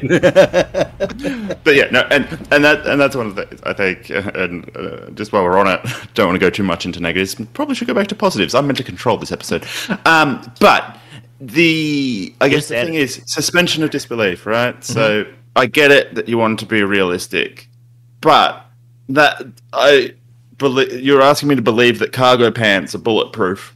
I can believe that somebody doesn't can get shot in the leg. I can tell you from Oh, watching it fine. twice. You're asking me to believe he doesn't get shot in the leg when he's been shot at with machine guns. Yes, because the plot requires it. and nobody shoots at his face because you know. Oh no, except for the one guy at the end where he's like, oh, oh, I'm gonna shoot him in the face. I'm like, Okay, the one guy at the end who tries to do that and then just One brain cell. moves the gun around Yeah. super slowly, like he's going in slow motion, and the rest of the world is going at normal ah, pace. we'll we'll get to I'm gonna the remind you guys that this is a movie. Yeah, we'll, we'll, we'll, we'll also get to the accuracy of goons with guns. Don't you worry. Oh. It's with let's, guns. let's just uh, go in and say, any, anybody else have some positives they want to bring up? Uh, Non-spoiler the, Bat- basis. the, the Batmobile scene. You know, we've seen a little bits of it in the trailer. I thought it was pretty cool. My Moist. favorite. My I- favorite. I think that was one of the best scenes in the film. Um, Someone, a couple that was sitting next to me, got up just before that happened when he arrives at the facility. yeah. And I turned my friend and said, "Terrible timing." He's like, "What?" I'm like, "Nothing." Um, That, that might be my favorite Batmobile. I love that Batmobile. it's number, It- it's see, three the reason it works is because you don't see much of it. So in the shadows that Yeah. one. That's why we didn't really like that much because the pictures we saw, if you remember back like two years ago now, Hmm. when photos of it leaked, and we were like, "Ugh, that kind of looks like thrown together." It's yeah. But it's it. They've created it to look right on film, which Hmm. is what happens with Well, props. I like that it looks quite thrown together, to be perfectly honest. It is Batman works in his second world. year. Like you, you're not going to expect him to have a whiz bang Batmobile in two years in. You know what I mean? But he's got a fucking state of the art bat suit. I mean, come on, like there's there seems There to be like there's a disconnect between how developed is, he yeah. is, like within all his bat gear, and then all, all of a sudden his car's like you know Well, that's just cobbled together. Like I will say as well, that car has like smashes into everything and comes out with zero scratches on it, like it's made oh out no, of the, fucking the headlights. The headlights are fucked off at the at the the, The headlights are fucked, but he literally rams through things like buses and fucking rams into other cars, and literally no dents in it. It's whatsoever. also a It's magical a little car bit. because whenever a car crash happens in front of him, things line up. They just they just line up for him. It's Yeah. magic. there is It just you- that, that stuff irritates me. Like show, there's, a, there's a little thing where a part of another car becomes a ramp in front of Yeah. oh Oh, yeah, it's very uh, it's very GTA. Uh, but it's, I just I, I think you know if you're going to show that like you know have a realistic Batman and have this realistic oh it's just a car that he's converted into the Batmobile, have it getting damaged as well. it does have get him, damaged, you know, but not oh, not not in the way, not for in the it, yeah. level it should be Yeah. damaged for Yeah. the the kind of work that he's doing, and it, it should be limping back to the Batcave and getting replaced or replacement parts Yeah. everywhere. Like it should have some of that in there, and it When the window's doesn't. getting shot at, they should have had the window getting like like what bulletproof glass actually does, where it still has bullets in it. It catches the bullet. It doesn't just bounce off like magic. Yeah. If you're going down the realistic route, there, yeah, there's some interesting choices they made, but Mm-hmm. still in positives here. Still in positives. I just had to a call it out, like at the time while we were talking about the Yeah. Batmobile, because it just it's important to give it a level. Contextualise Like we're it. not just completely Yeah. sucking its dick at this point. So Yeah. Oh yeah. Uh, I liked all the detective scenes. Like we're seeing Batman go to crime scenes with uh with Gordon, and he's going through evidence and stuff. And the commissioner is going like, "What the fuck is he doing here?" That's the only f bomb in the film. Yeah. But it's just like everyone's like, "What is he doing here?" And Gordon is is starting that sort of conversation and getting him on board. But it's also like, well, how can the commissioner hate or, or not want Batman on. Uh, this is again getting into a bit of a negative. Um, not want you know Batman on crime scenes with the commissioner or with Gordon because he's not even the commissioner, but he's firing up a fucking bat signal to get his attention. it's like if you don't want him, don't have a giant signal to signal him. You know what I mean? Yeah, I mean, that inaccuracies, but He was, Yeah. he was pissed. He was pissed off for the because of the profile of the case. I think was the Oh, what they were. They didn't want it, him. They didn't want him seen on a high-profile police case that the police should have been the ones to solve. Yeah. I, I will say the, the coolest gadget that I would just went this this is a great idea. I actually really fucking like this. Is the uh, contact lenses that you can use to record and stuff like that. I'm like, that's cool. Hey, see, how do you have technology like that and a thrown together car like that? How do you have yeah, that this and- is what I was talking yeah. about. Like the Because he's been spending between- his time making that technology. that's that's the thing I agree with. How do you have uh, that sort of solar car? How do you have a fucking uh, fucking squirrel suit for your glider instead of a cape that actually glides and stuff like that? But you have those contacts. But I like the idea of like he doesn't need to take photos or do anything. Like the contacts record everything. I like that he can go back and review the footage and print it out. I like that that aspect of it. But it's like if you're giving us that, to, yeah, if you're giving us that stuff. technology, you need to give us more to complement it and go along with it. Going like that's what you have. Yeah. Um, the grappling guns were cool. How they were sort of like the little Derringer pistol things that sort of come out from the inside of his gauntlets that fire. I thought that was cool rather than pulling out a traditional grappling gun. Um, yeah, I, I I think it would have been cool to with the contact lenses that go into his eyes if they made his eyes white. Because it's like we've never had a Batman like live action that has the, the comic book And or cartoon white plot eyes. holes. They would have had Plot holes. issues with with Yeah. Zoe Kravitz's Cat bitch. character. Yeah, Mm, yeah, true. But still, it would have been cool. Uh, like, there were so many shots in this film where, like, Robert Pattinson's eyes are looking off to the far right or far left or whatever it is. But because the film is shot so fucking dark, you can't really see his eyes at some points, and you just see the white coming through the cowl. And I'm like, that Is looks he just always cool. crying as well? Hmm? Speaking of his eyes, he just every time, he, even when he was Batman and it had close-ups on it, just looks like he was crying little bit, inside his suit. Just I like think that- full of tears inside his mask. yeah. parents. that, that fits in with the fucking emo vibe of this movie. It was yeah. Another fucking positive is we don't fucking get the the retold story of Thomas and Martha Wayne getting shot down in Ah, alley. we don't thank get that. you. Yes, yeah. No, thank you. That's a good call. Like it does just jump into it. So we and we we get some sort of little references to things that happened in the past, but there's no fucking pills falling on the ground and you know the none of that shit. Like it's it's good to actually skip past that because by We this stage everyone fucking know knows it. that and we, we don't Yeah. need to talk about it anymore. And it's great. It's We- good. It does really well at um, introducing that theme into it and showing the impact it has on him without spe- explicitly saying it. Yeah, we had Kermit Which in the like. uh, chat saying the contacts are good until you get a message on your contact saying your cloud storage is full. Please purchase more to continue. That was probably one of the actually one of the most the things that bothered me about the contacts the most was the idea that his recording was on the contact. yeah, With, But also you I, can live I, stream it. I have so many problems with contact lenses as mm. fucking video cameras. was it- Like or there's was just yeah. Because no, because when he first got back, he put it on the thing, and then he started watching the recording. But then later on, he had the recording from Catwoman was without having the contact. because she was live streaming it because apparently they've got Wi-Fi connections as well or Bluetooth. I don't know. They've got something that can he can remotely connect to her. Also, how did he take all of that? Because he takes a lot of gear. Like he takes like he takes three monitor screens with him to sort of set up and all that In the sort backpack, stuff. duty. In the backpack. Yeah, he didn't. He didn't use the Batmobile in that scene, so he's got it on the back of his fucking bike. In the backpack, mate. It's a magical backpack that can carry everything he needs. I'm just saying, I should have just had like drones following him. Just bat Bat drones, totally fine with bat drones. drones. Yeah. What about bat drones? And would it, there's Uh, a all right, so let's just because otherwise, I think we can talk about this segment for a bit too long. We're Yep. getting Uh, let's long like re- three Uh, real let's- quick positives. yeah, go for it. Yeah, We don't to talk about them. Catwoman, I thought was really well done. Lots of depth there. I really like the world and how the characters all felt like they were interacting together. They didn't feel like they were just thrown in. And uh, finally, the riddles were really good. There you go. Now you can move on. I agree. with all Negatives. those. Yeah. well, negatives. All right. So apart from the fact that he instantly solves every single fucking riddle that comes up, that just it just it's irri- like it would have made the movie way too long if he you know had taken time with it, but it just seemed too easy. And like easy. every time someone goes, "Oh, here's a fucking riddle. What does this mean?" and Batman's in there going, "Well, it's fucking obvious. It's this." And that- oh, and Guys, there's didn't rooms- you guys read the script? Are we doing spoilers as well at this No, no point? spoilers. Not yet. Not Uh, yet. okay.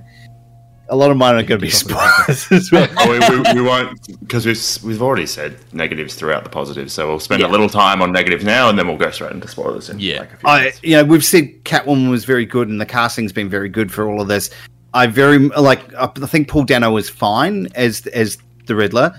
Fine. Oh, I, I thought he was great. completely disagree. I think it was the strongest actor in this. I Oh no way! He, Absolutely. but oh, I'm just going to say with, about the Riddler, like he's just he just became Jigsaw, and I'm sitting there going, well, this is just looks like a fucking Saw movie. Like it, it didn't really feel like I've I've seen the Riddler before. So I, I, you know, unique take on him, absolutely, but it's too close to Jigsaw, and there's all this like, you know, I want to play a game, and he's taking all these little videos on his fucking you know Riddler TikTok or whatever really the fuck it. I had no. I just thought it was. Uh, I thought it was just over the top and and and not really.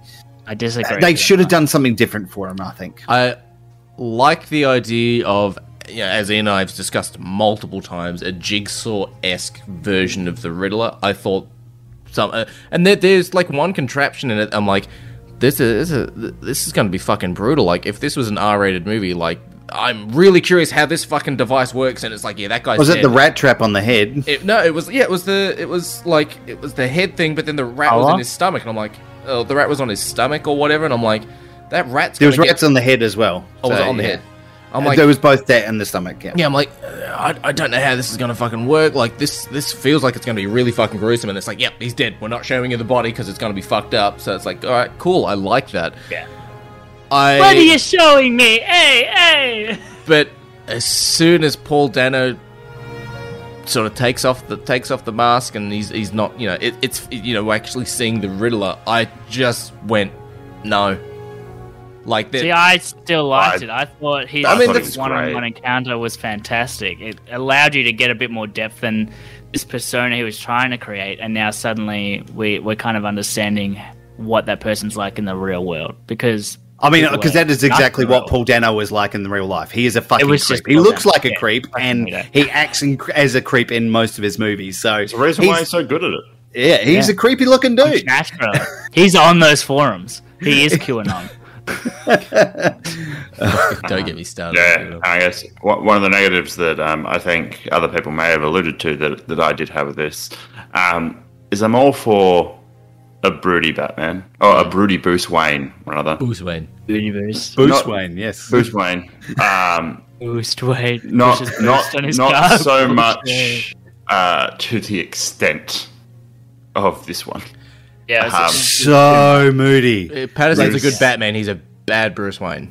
This I- was I get it. probably one of the worst Bruce Waynes It's, that it's I've progression. Yeah. It's progre- yeah. progression. It is Yeah. putting him on a spot where he will push forward to it, but he was it, it- he was too moody. Still he was too too, moody. Well, where's where's you know billionaire playboy Bruce Wayne? Like you know where's where's that part? I of- assume we're going to see that in a sequel. like the Well, only time we really see him acting in public is when he goes to that free, funeral for Uh, the, the commissioner, and it's like Ma- uh, the mayor. Oh, the mayor, sorry, and like yeah, it just it's really like you're sitting there going, he's just fucking depressing Well, the I- whole time. Yeah. I do think one of the themes of this, and one of the things that sort of passes through, um, without spoilers on it, with the relation to the Riddler and some of the um, the uh, Wayne Enterprises in this thing, is I think that's one of the important themes of it. Is that I think he's learning that he has responsibilities as Bruce Wayne as well as Batman. Is he though? Well, yeah, Ah, because it's He doesn't if care he- about himself as Bruce Wayne though, because he's like, "We have your investors here. They're upstairs, ready for breakfast." And he's like, "Why did you invite That's at them the here?" Yeah, start, that's at the start of the film. I'm the saying the progression of the film. Oh, progression. progression, Yeah, yeah. yeah, yeah. Sorry. Yeah. But everything See- that he does at the end, like, is just showing he's just acting as Batman to do all the savioring, where he could That's be the more efficient as Bruce Wayne to be coming into those, you know, what happens at the end, and just saying, "Well, here's money and here's the support. Here's how I can, you know, make things better." you see, not think- just but I being an individual they've bat. placed it that it would make sense for him to Yeah. be more um, I think absolutely. of that character in the next film. It makes Because sense for them to do it- it. They just should have shown it.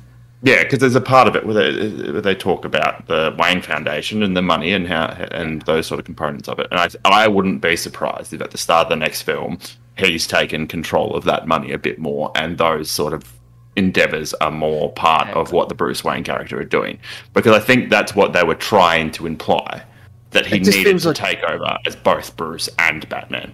It feels like a missed opportunity in this film and for a you know movie that is three hours long like you could have spent a lot of time like there's a lot of stuff you could have cut out and added It that in to be a bit more to land a little bit more heavily and it just doesn't at all. It's it's like duty says you know the investors upstairs yeah, like it's brushed aside almost immediately and that's that's what Christopher Nolan does really well. Is Christian Bale's Bruce Wayne is fucking awesome. Just the whole thing of like you know, It's the best Bruce Wayne. yeah, and that's that's what I agree with. It's like you know when the, the the fucking CEO or the board of directors or whatever is trying to contact the secretary and she's not answering. They open the door and Bruce Wayne's just fucking teaching her how to putt. I'm like. That's fucking Bruce Wayne. Like that's, Bruce the it's the charming fucking bachelor styling that no one's really done as well. Like M- Michael Keaton was a bit fucking weird. Uh, Val Kilmer couldn't pronounce the word circus. Um, it's I liked Ben Affleck because he had the, the the smarmy charm and stuff like that, but there was very little Bruce Wayne in those films. But like Christian Bale's Bruce Wayne is like the Playboy bachelor that you would never guess is fucking not- Batman. Yeah, look, there's um, there's not enough Bruce Wayne in this movie, and it's a delicate balance because people want Batman. That's what people come to see. But I think they should have had a scene towards the end where the effects of this movie, like Tom said, clearly set up that change, but they didn't show that change taking effect. I don't know if because like they maybe had a scene that got cut. We know there are scenes that have been cut from this. Yeah, But th- You're right. There's three hours. This movie. There's definitely space to put it in there. I wouldn't be surprised. Although the ending does drag, so They may have sort of Which one? avoided it. yeah. They may have. I'm curious whether they avoided more Bruce Wayne because that was one of the complaints that a lot of people had about um, the Dark Knight Rises because there's only like 15 minutes of actual Batman in that film. Yeah. But this, I mean, that's the that, that's the character though, is the balance between you know being this billionaire that can do everything and being this cri- uh, costume crime fighter that can't do everything. Like it's he he has to strike that balance as a person, and you do, there is no balance in this film. It is all Batman. It is Yeah. it is all. There's Batman a all reason the time. why The Dark Knight is so highly regarded because it perfectly gets that balance. There's so much Bruce Wayne, so much Batman. Yeah, It's almost like a perfect split. Yeah, I, I agree with that, and just and seeing the transition as well from Bruce Wayne to Batman in the Dark Knight, like shit goes down at Harvey Dent's party, and he just goes into his pan- oh, you got a panic room, and it's just like he's Batman in you know two minutes or whatever it is. I'm like, that's fucking cool, but what also really it sort of annoyed me was the Batcave is isn't a Batcave. It's a it's it's a train station train underneath station. the Wayne Tower because he lives in Wayne Tower because they turned Wayne orf- uh, Wayne Manor into an orphanage. Look, I'm totally fine with that because I feel that that that becomes a more natural thing that Batman would do. It's like he wants to keep this identity of him a, as much of a secret as possible. He doesn't want to have contractors involved building a Batcave underneath Bruce Wayne's fucking manor, and then like people talk. People, there will be people that know who the fucking Batman is. Like it's there's no way he built that all himself with fucking you know Michael Caine. Like that's just Yeah, I- that doesn't happen. Like he's he's repurposing things that already exist to make yeah, to make use of it. I think that's fantastic. I really see, enjoyed that. The thing I like though, in regards to having a traditional Wayne Manor with a Batcave or whatever it is, compared to what this film has, is Batman's in the middle of town. If if you somehow live near Wayne or, or live near the certain entrance in a fucking city, you're gonna be like that Bat- Batmobile comes out of there every day, or this comes out of there every day. Like you're not. No one lives out by Wayne Manor except for Bruce Wayne. So when he leaves the Batcave, no one's around to see him leave. But if you leave the fucking a s- fucking subway tunnel in the city, it's like, well, people are gonna see and hear that. And bullshit, a fucking homeless person hasn't wandered the fucking subway tunnels and gone, "There's a fucking Batmobile down here." Like, you know what I mean? Hey, he's got automatic doors. Yeah, I Ah, was going to say he, he- he would probably have yeah some way to stop people doing that. You would think so. You'd also think he'd have a cape to glide. Homeless detective. Ah, let's let's uh, let's get into good old uh, spoiler territory. yeah, we're getting into spoilers. So uh, anyone on chat or on stream watching spoilers, we're getting into it. You've been warned. Yep. Proceed. I know Fuzzy's been wanting to. Go on, Fuzzy. You had negatives that you want to bring up that more spoiler territory. Spoil Look- away. I mean, okay. For starters, let's talk about the this this evil dastardly plan that the Riddler has, basically to you know to kill off all of these people that have been involved in the Gotham Renewal project, and basically they all seem to go to this one sec- super secret nightclub. It's a nightclub within a nightclub that's run by the fucking Penguin. Cal- um, and- Falcone.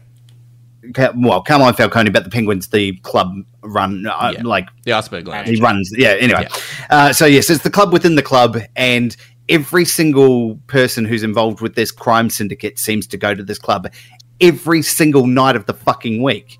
So the first night, yeah, like the the, the, mayor, mayor. gets killed like right at the start of the film, and then every single night after that, for like three nights in a row, three different people get killed, all who've gone to that club and have you know somehow got killed or captured on the way out. It's like, why the fuck are they going to the same club every single night? It seems like But the- there's Don't think the the The mayor, the mayor wasn't. The mayor was at home, but after that, every single person was going to that fucking club. Yeah, the No, commissioner the wasn't. commissioner wasn't either. Actually, The commissioner was, yeah. Uh, No, he, he had- no, he was. They had the photos drugs. of him coming out of the club as well. Yeah, but it wasn't the Yeah, next day or anything like that. It wasn't- It didn't make it out. It was, It was all three, four nights in a row. Like they had people just getting killed all the time. Like, why the fuck are they going out? They, they, they there's no I reason for them to. out. You'd stay home. You'd do something else, like As soon as two anything guns else. get killed, I'm like, lock the doors. Well, Look the I think it was like, was it Peter uh, Sarsgaard was like the third guy to get killed, and he's literally sitting there like you know doing eye drops Yeah. of whatever the fuck he's doing, um, and yeah, he's still trying to pick up loose women at a club, and just he seems as oh, people getting killed. Oh, there's so much pressure. I'm going to go out nightclubbing. It's yeah. I, I will say, Sarsgaard me out, man. I will say one thing about like um, uh, serial killer who's really good at sneaking up on people and stuff. Right, you you're not that far from an entrance from a club. You need to be careful, dude. You can't just let the guy's head smash into the fucking The horn. horn. Yeah. Yeah. But also, like, To be wasn't, fair, wasn't Batman also also, like makes it a across the road trying to get Selina to turn her lens on? If I'm hearing a horn go for more than I don't know four seconds, five seconds, going something's going on there. I'm Batman. I should go check that out. I don't know. We don't see him. But it also does sort of make sense in this in the fact that the Riddler also lives across the road from True. The club. So he everybody seems to live across the road from them super all. secret club. So yeah, yeah, very secret.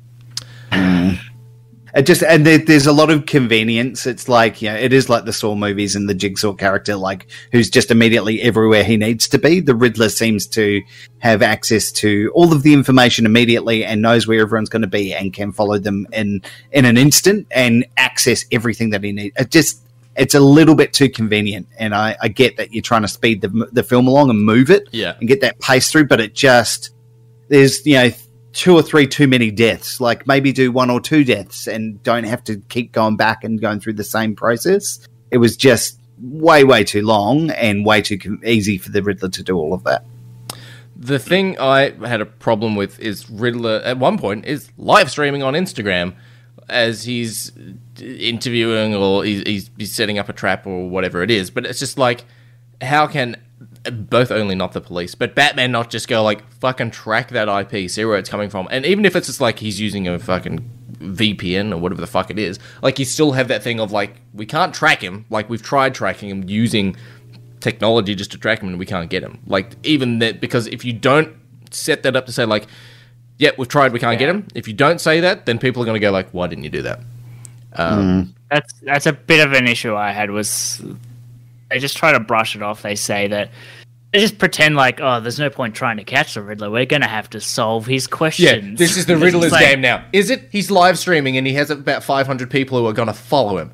Um, I don't think that's. And also, people like, don't forget to bring your rifles. Don't forget to bring your Glad wrap. I'm like, these motherfuckers have a checklist that they've been emailed. Why don't you fucking go onto their accounts? Because they're not going to have NordVPN. By the way, this podcast is brought to you by. but you know what I mean? Like, there's there's a couple of holes here and there, and it it doesn't overly subtract from the film. He does go adds up. basically right from there though to the warehouse to the to the uh, uh fucking uh, st- do you call Madison? Square Stadium. Garden. Stadium. Yeah. Also, hmm. So why it- Gotham? there's no point. By the, by the point that he's seen that they already have him. Don't they? Yeah, yeah, they Why, already would, have why it. would he need to track him?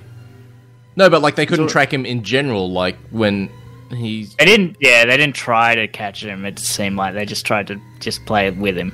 yeah. It's like, hey, Yeah. you have a They're, they're playing the game rather than actually doing it. Like there was no reason for them to play the game other than just yeah, Yeah. the mo- it's a Batman movie. also, why is Gotham built below sea level? because the plot requires it. Yeah.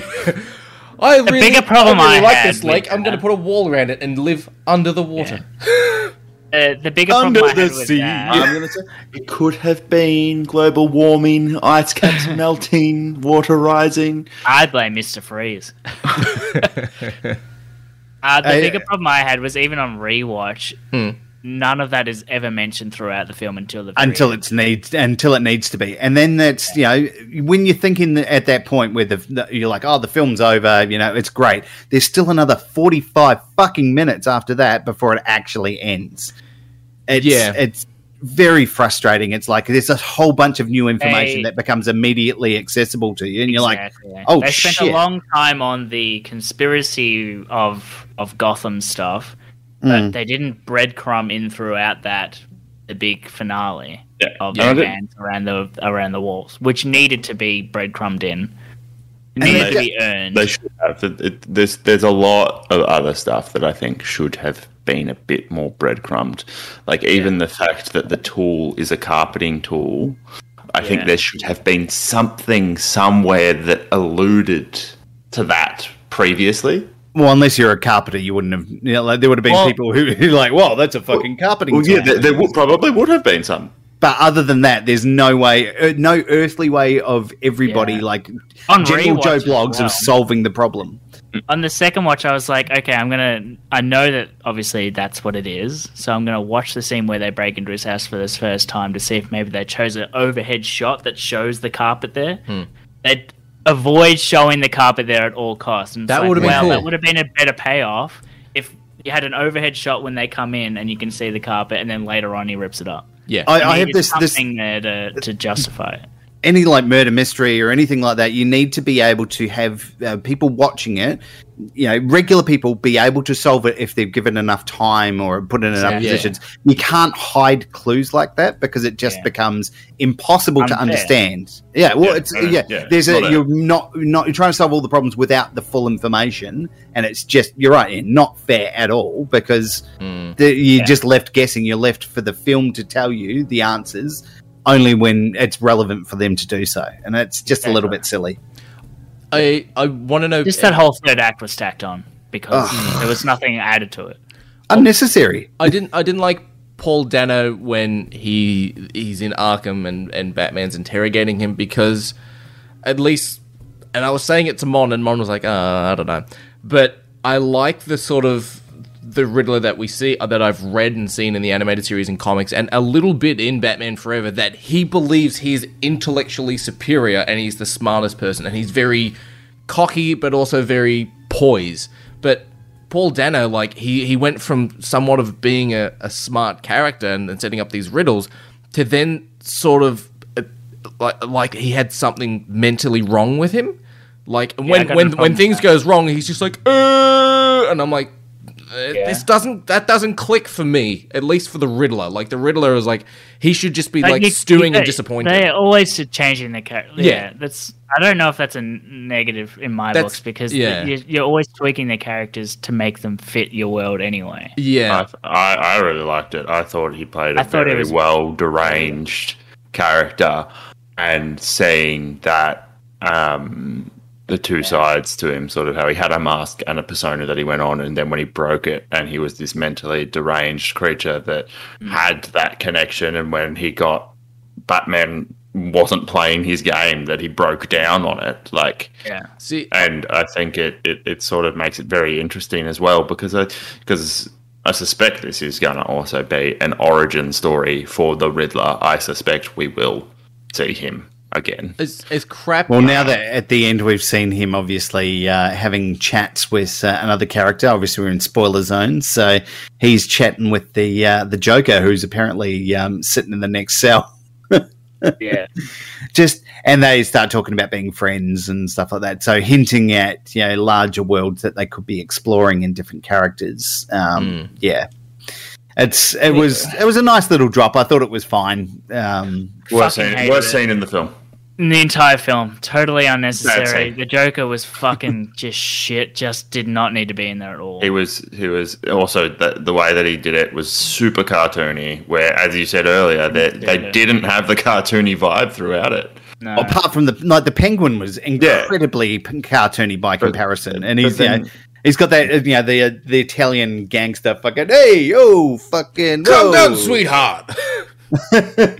It's That it's it's, cartoony, I feel like uh, it's uh, it's accurate. a, a very Jersey gangster kind of style. Like it's just yeah. I I, I would have liked, um, like I think as sh- basically as crap as that show got, there were aspects of Gotham that were really cool, like the Riddler in Gotham, how he was like he was a nervous guy, but he was very smart and intellectual and stuff like that. The Rid- uh, Penguin being, you know, Cobblepot, like him, like Cobblepot meaning uh, like it's a name, like in the books, like it's the Waynes and the Cobblepots were the two rich families of Gotham. Like I like that sort of style. Yeah, I would have liked if explored they done that in. I don't know why they didn't. There were some Easter eggs that actually I was like, "Fuck, that's that's a cool little drop." Was the first time you go into the, the the club under the club when Batman goes into Falcone's room and they're playing pool, they have a song from The Godfather playing, and I'm like, "That's a cool little fucking small Easter egg." That I'm like, "This song sounds really fucking oh, it's in The Godfather," and it's like, "Well, he's the fucking mob boss." I'm like, "This is that's a little fucking cool thing." Like there's small little things in this film that when I see them, I'm like, I like it.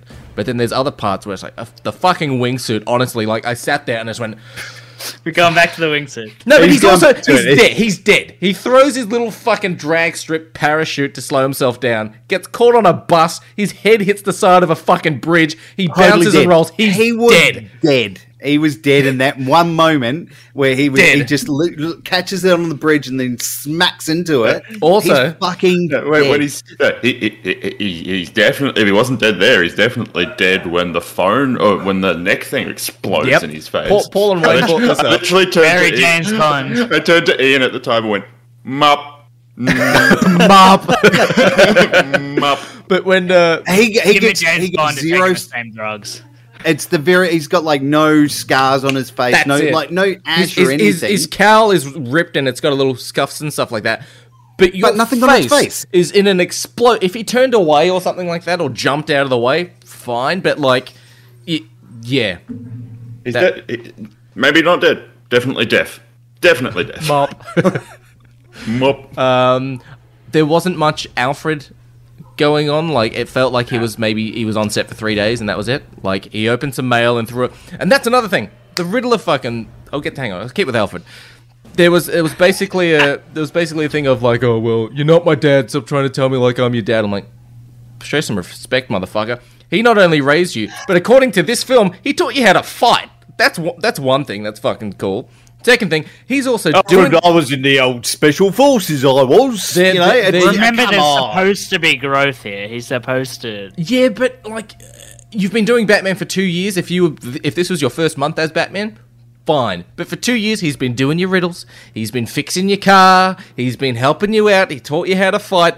Don't do that two years later. You know, wait till he has seven years of long service leave, and then he can fuck off, right? But it was just like that didn't work. But then you got all these Riddler puzzles, and it's it's fucking it's tape around the mouth, and it's fucking it's bird cages with rats in it, and it's all this sort of thing. But Bruce Wayne's one is just a bomb that you can that's in an envelope.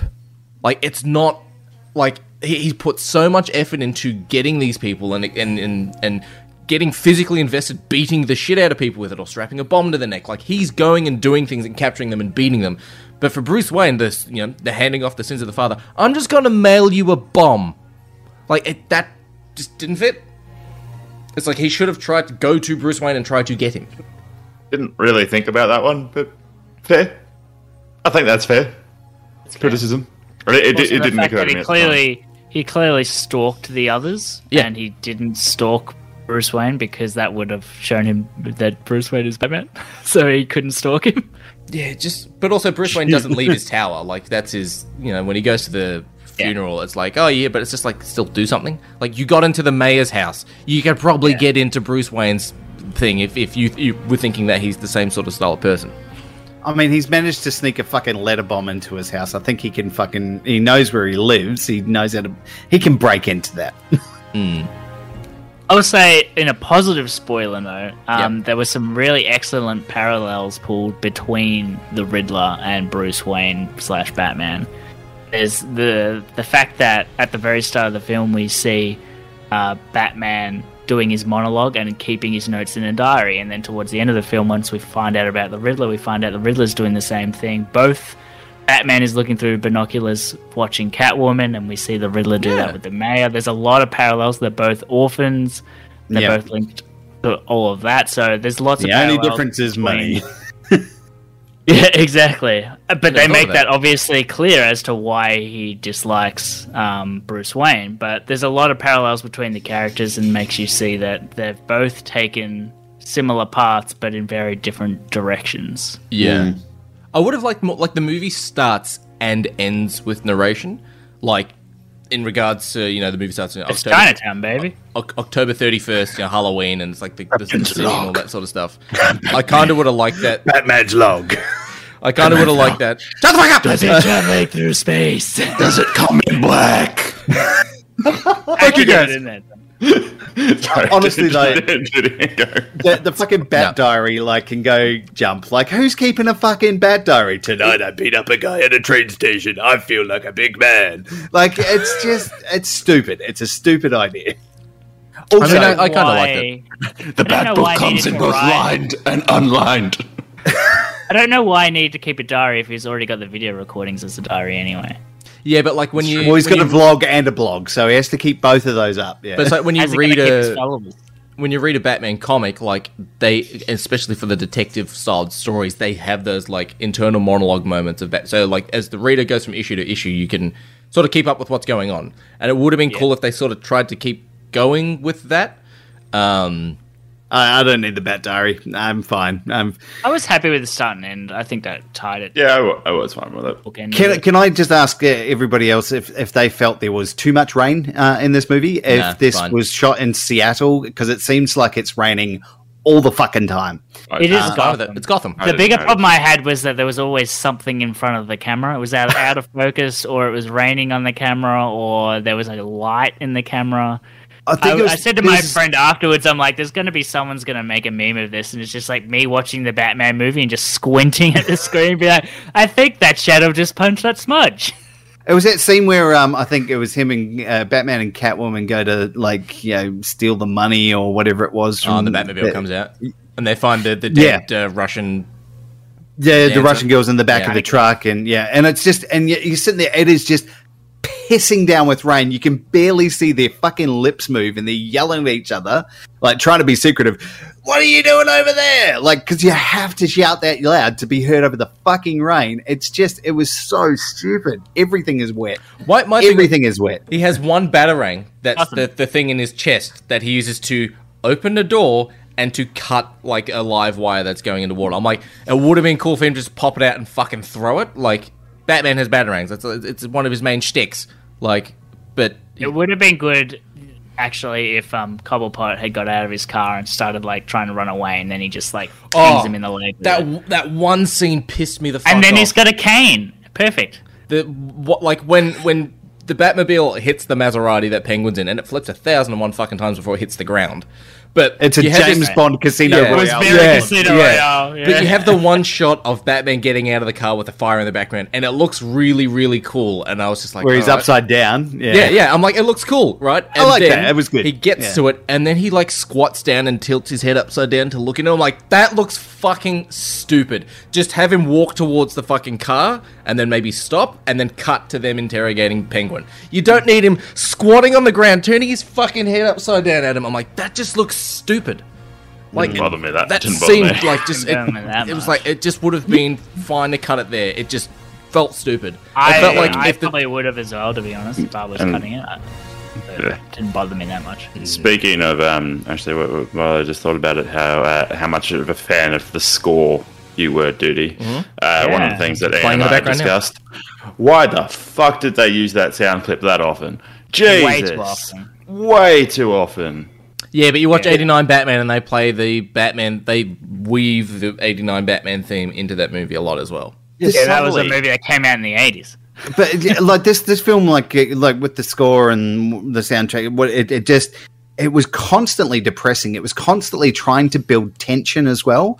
And like you can't just continually build build build tension. There was no it felt like there was no release for you know how tense everything was. And it's hmm. like that's three hours of you trying to pucker your asshole slightly tighter. And it just it didn't work for me. There's not enough moments of like with the penguin levity or moments where you could relax into it. It was just constantly like yeah, those violins just it's just like just I just got over that. the theme, just didn't need to be played that much because it's such Yeah. a impactful moment and theme. You don't want to use it too much. You want it to be sparing.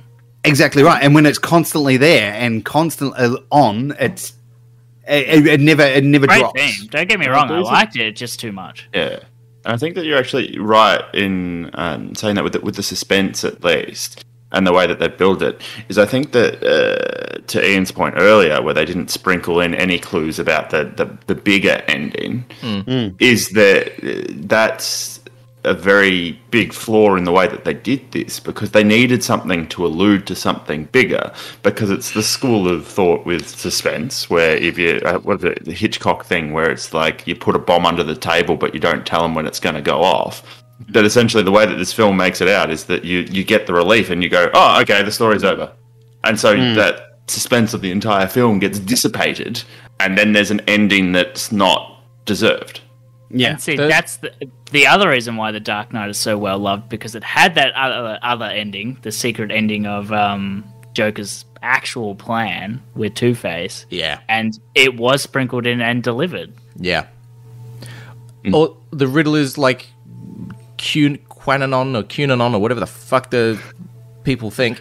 Quananon. Quananon. You Those- know what it is. Come on. Tell us your fucking ID number. right. Whatever those fucking guys, right? None of them can shoot. So their plan was to shoot the mayor when she goes to the podium. She goes to, she's standing on the podium for what, maybe five, six seconds before the gun goes off, and she gets shot in the stomach. They have rifles and they're sitting above, and they can see her and see her head perfectly, and she somehow gets shot in the stomach when she's standing behind a podium. To be fair, they didn't really need to be great shots. It, they're all crammed into a To be fair, it's not hard to hit someone in the head Also- when they're not moving. So The what is worst- something fish in a barrel? The worst part, yeah. Uh, the I'm going to give you a part- rifle you don't know how to use, and let's see how well you shoot. I'm an American, target. of course I know how to use a fucking rifle. But the other thing is, they clearly say in the chat, "Bring rifles, what gauge, yada yada yada." Some cunt brings a shotgun. How's he gonna get all the way up there? Some dude brings a fucking uh, uh, a bloody hunting shotgun. What are you shooting? Quail? but also, I I was expecting Batman to have a different like. As stupid as it is, I was expecting him to have some form of a different suit at the end of the film. Watching all the trailers and the and the photo No, and stuff, you get his- one suit and that's it. One bat suit for one fucking bat movie. All right, It- it you felt- can upgrade the suit next time. you There is don't- no time to upgrade the suit. It felt like his suit was didn't like- even use all the features of this suit, dude. You don't need a new suit. I you just didn't like- use his fucking dart things on his arms at all. No, I think Dude, they were he for was his, they were for buying his grappling guns. Merchandise. They were for his grappling He had guns. his he had his Black Widow fucking arm bracelets Those- and didn't use a for his- single his- thing. I think they're for his grappling guns. They're the gas canisters they feed into his grappling guns to fire and launch Who the would, who would know? Who would know? Because we didn't see any of that shit. It's just it's just stuff. Anyways, the like the Saying, we, Who we brought this up? Like, I feel like we could go on about this film for ages, but We we, probably do need to start looking at wrapping this up. So Fuzzy also had I'll a give- Batman ranking question or something like that. Didn't oh he? yeah, I just I, I popped it in the chat. But let's let's do the film first, then we Mm-hmm. can talk about the best Batman after that. Yep. Alright. Uh, yeah. So actually, you- you know what? So let, so let's start to wrap this up because I know that we could shit on this film or sing its praises in either direction for ages. Um, so you know what? I'll go first. Why not? I I'm the in you. host. I Choose talk. me.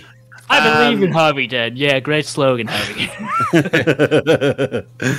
Yeah, no, uh, um, so I've agreed with um, most of the stuff that I think we said in both the positive and the negative for this. Um, I did really enjoy him as a Batman. I wasn't a big fan of the broody, um, how broody he was, and how much of a teenager he sort of seemed like, as opposed to a grown ass man.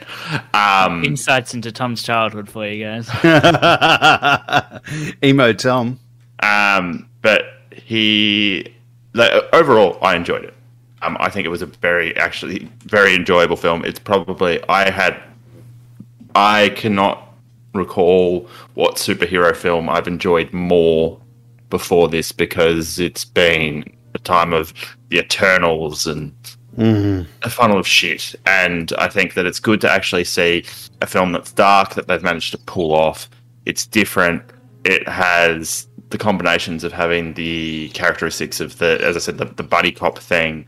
Um, it's got a bit of romance in there. It's thriller. It's crime. It's got a bit of horror stuff in there. I, I, I I think it is a very good film. Would highly recommend it. Um, I'm keen to see where they're actually going with this. Um, and obviously there were there were a lot of things and room for improvement, but overall, I would give this an eight point five.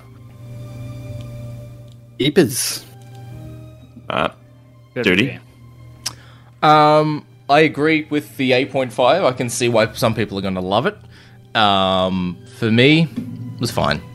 Like, I, me and Mon discussed it a lot as we were driving home from the cinema. Um, I mean, we need Mon score too. Mon's, I think, around the same as me. Like, we were looking at each other at some points going, we're getting bored. And the last time we did that was into the Spider Verse. Like, we were looking at each other like, we're, we're getting bored. Um, and also, when I told Mon that, you know, what what was it? You know, when Batman vs Superman first came out, and the the whole DCEU plan, like this film was originally going to be a written and directed Ben Affleck Batman film, and Mon turned around and said, "I wish we got that instead." oh fuck off! That's No. all. Our friendship is over. That's I mean that's, that's- because I made Mon watch the extended BVS. She watched the. Oh. Ex- Oh, You animal. if you think that film is better. Hang on. I made Mon watch those extended Batman, Batman Superman, and I made her watch the extended Justice League, and she's just like, "That Batman." We all knew fucking-" this was coming. Yeah, I know. we all knew this was coming. Duty, I can't keep defending you. But I'm just saying, like, I still, I, I'm, I liked Robert Pattinson as Batman. He was a good Batman. well, there you Um, go. There's some growth for Duty. yeah. I like it. The Gotham itself was actually really cool. I think this is my favorite version of Gotham as a city. Like it's better than the Christopher Nolan, just realistic. It is better than the over-the-top gothic style of Tim Burton. I haven't really thought about it. I don't know. Like Uh, as I Gotham, it's might, modern with gothic. I might agree with it. you. I think I might agree with you. Um, the Maybe. acting choices I think were pretty fucking good. Um, the score is absolutely fucking fantastic for this film. Um, but the one point for me that I just went, it wasn't a 616 moment, but I was just like, fuck off, was the fucking glide suit. I was just like, he zips himself up and he's just fucking, he's doing Doritos challenges across, he's, he's base jumping off a fucking building. And I'm like, no. And he glide. lands with a can of Red Bull. Yeah, and I'm just like, no, yeah, exactly. What do you have a cape for? Like, your cape is for gliding. Uh, I'm going. I'm It's sitting between a six point five and a seven. Like that's that's where I'm sitting. Wow. Um, I do want to watch it again because when it comes Dude, to, I highly recommend oh, watching it again. I do want to watch it Oh, again. Made me- you have actually made me so fucking. Yeah, to do that. Mainly because you literally just listed all these things that were fantastic, and then you went, the one thing for me No, no, not- is look- this 10 second scene. No, of yeah. him And that zipping- kills it. That's that's It's, all it it's takes. not. It's, not just all that. it The takes. movie is fucking long. The the Bruce It's Wayne. a lot faster the second time, duty. It's Okay. a lot faster. Someone else host the rest of this episode. I'm out. the Bruce Wayne is pretty shit. The the scenes with Alfred and Bruce Wayne or Alfred and Batman non-existent. Didn't overly like Paul Dano when he when he got captured and he was interviewed. The Joker didn't really like it. Um, they like I liked Penguin. I think there were too many villains for this film. There was Catwoman, there was Riddler, there was Penguin, there was Carmine Falcone. I felt like there's too much had no going on here. They were so well woven together, but each in their own. Yeah. Um, yeah, I'm, I'm, I'm sitting between 6.5 to a 7. I can't decide. Probably more so a 7. Like, it's good, but, like, I'm not, I like... think, in fairness to the quality of the film, it should be a seven at least. yeah. It's, like, I want to watch it again because with these films, there's so much, especially for me, just to wrap my head around or understand, or even, like, some points I was getting bored and lost. I was like, eh... Like, nothing's fucking going... Oh, I'm following Catwoman around. Oh, Catwoman's Carmine I'm- Falcone's daughter. I don't give a fuck. I'm here to watch Batman. Like, I'm going to say, I've disagreed with you before. I've highly disagreed with you before. This is the first time that your review has actually made me mad. Like, I am angry. That's fine. Tom, is it because I was right with our bet? Yeah, probably. Part of it, probably. I don't- But look, it's, I- but, but in my in my mind, Yeah. all that's going on right now is going fucking Aquaman. oh god, you're so right. It worked. Ian, I need someone with logic, please, Yeah. See, because I know that Fuzzy's going to shit on it as well. I'm not Exactly. I'm We'll not. go- I'm not. we'll I'm not shitting on it. This is a film that. I know you're not. Yeah, that like if you like it, I'm like I'm fucking glad that you like it because some like as soon as it was like it's a gritty, realistic world. I'm like, okay, we've already had that done. You're gonna have to. You, you, you're immediately comparing Matt Reeves to Christopher Nolan. Christopher Nolan has done some fantastic shit with Batman, so you immediately have to go. Well, He said it. I, I mean- I- who is this person speaking right now? yeah, Christopher Nolan has done some cool shit with Batman. I prefer the more comic book version of it, not the zany over the top fucking Batman and Robin style. But I like. this has given me real, even in some ways, more appreciation for the balance that Nolan hit Yeah. between the realistic and the funness of well, comicness. Yeah, look, I, I, I, yeah, I can, I can keep going on, but like, I understand people like it, and I'm glad they like it. I've looked at like, there's a fucking, there's a Batman watch by Fossil, there's the Batman Hot Toys, and all these sort of things. I'm like, they're actually really cool. I need to watch this film again and, and actually sort of conf- confirm some of my thoughts. But there are also some things I didn't like about it, and some things Yeah. I was just like, okay, It's definitely not a 10 out of 10 as some people are giving it. It's not a 10 out of 10. no. But not it's a also, 10 out of 10. I think we can all agree that. it's a good foundation to see like where's it going to go from next because this movie ends with Gotham flooded and now basically Yeah. Falcone's dead. Who's going after the Empire and Gotham is free Yeah. fucking taking. And if you've got Riddler, Joker, and Penguin sort of set up for these three sort of villains, Great for Gotham, setup for the second That's film. a, that's yeah. a great setup and a good foundation. It's and yeah, Yeah. Um, yeah, I think the film is really good for me. Batman needs to hit um, two sort of just very high level. Or sorry, three sort of big things. One, it has to have detective because Batman's the world's greatest detective. Two, it has to have some really good action scenes because it's a fucking comic book movie. action movie. And uh, three, it's Batman who has the best rogues gallery, arguably competitive with Spider Man. Yep. Um, so it has hit ticks all those boxes for me. And yeah, not everything's perfect, but it is a really good, fun detective movie, and I love the fact that Riddler's perfectly placed to do those detective elements. For me, I think even if you get a bit slow with it, you've got to admire that it's a well put together film. It's well edited. It's it's very pretty. You can see what you want to see, but also it, it does play with the darkness quite well. So there's some really interesting cinematic choices they made. I think it's just a really strong film. Perfect by no means, but for that reason, I'm also going to give it an 8.5. Mm. Jeez. Ah. Fuzzy. Well, I can Something in the viewing Fuzz- experience, apparently. um, look, three I mean, hours for a twice. Batman movie is is a lot. Um, I feel the Nolan stuff built up to that over time. I feel that this was unearned as a as a as a three hour film. Maybe two two and a half hours. There was a lot of stuff in here you could have cut out. You could have cut out everything after the you know the the Riddler gets captured, and that still would have been a fine movie. It didn't need. Problem is, then it wouldn't have had a big like action payoff, which Batman kind of And the shot with Well, him and that's- flare that's the other problem the is- is very cool. That's the other problem as well. Like it waits till the last act to do most of its action, and for the most part, you know, that's yeah. There's a couple of fight scenes, and that's about it. There's the yeah, it, it, it's just not enough. I, I felt they are few and far between. They're done really well, but they are. Oh, absolutely, like great, great scenes, like lots of stuff going on, which is fantastic. But you see a lot of that in the trailer as well, and I, I feel like they've just they've teased you into this being an action film, and it's three hours of a crime drama more than anything else.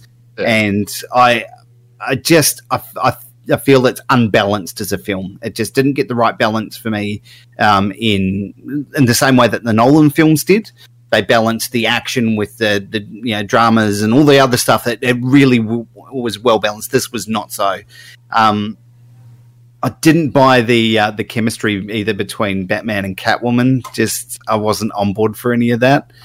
oh, it I just- was totally ready to wank to that. I was oh, it just seemed it seemed Ready, ready instant. to? um, It was just Said instant, like this instant sexual chemistry between them. They're like instantly attracted to each other. El It Rata, El Rata.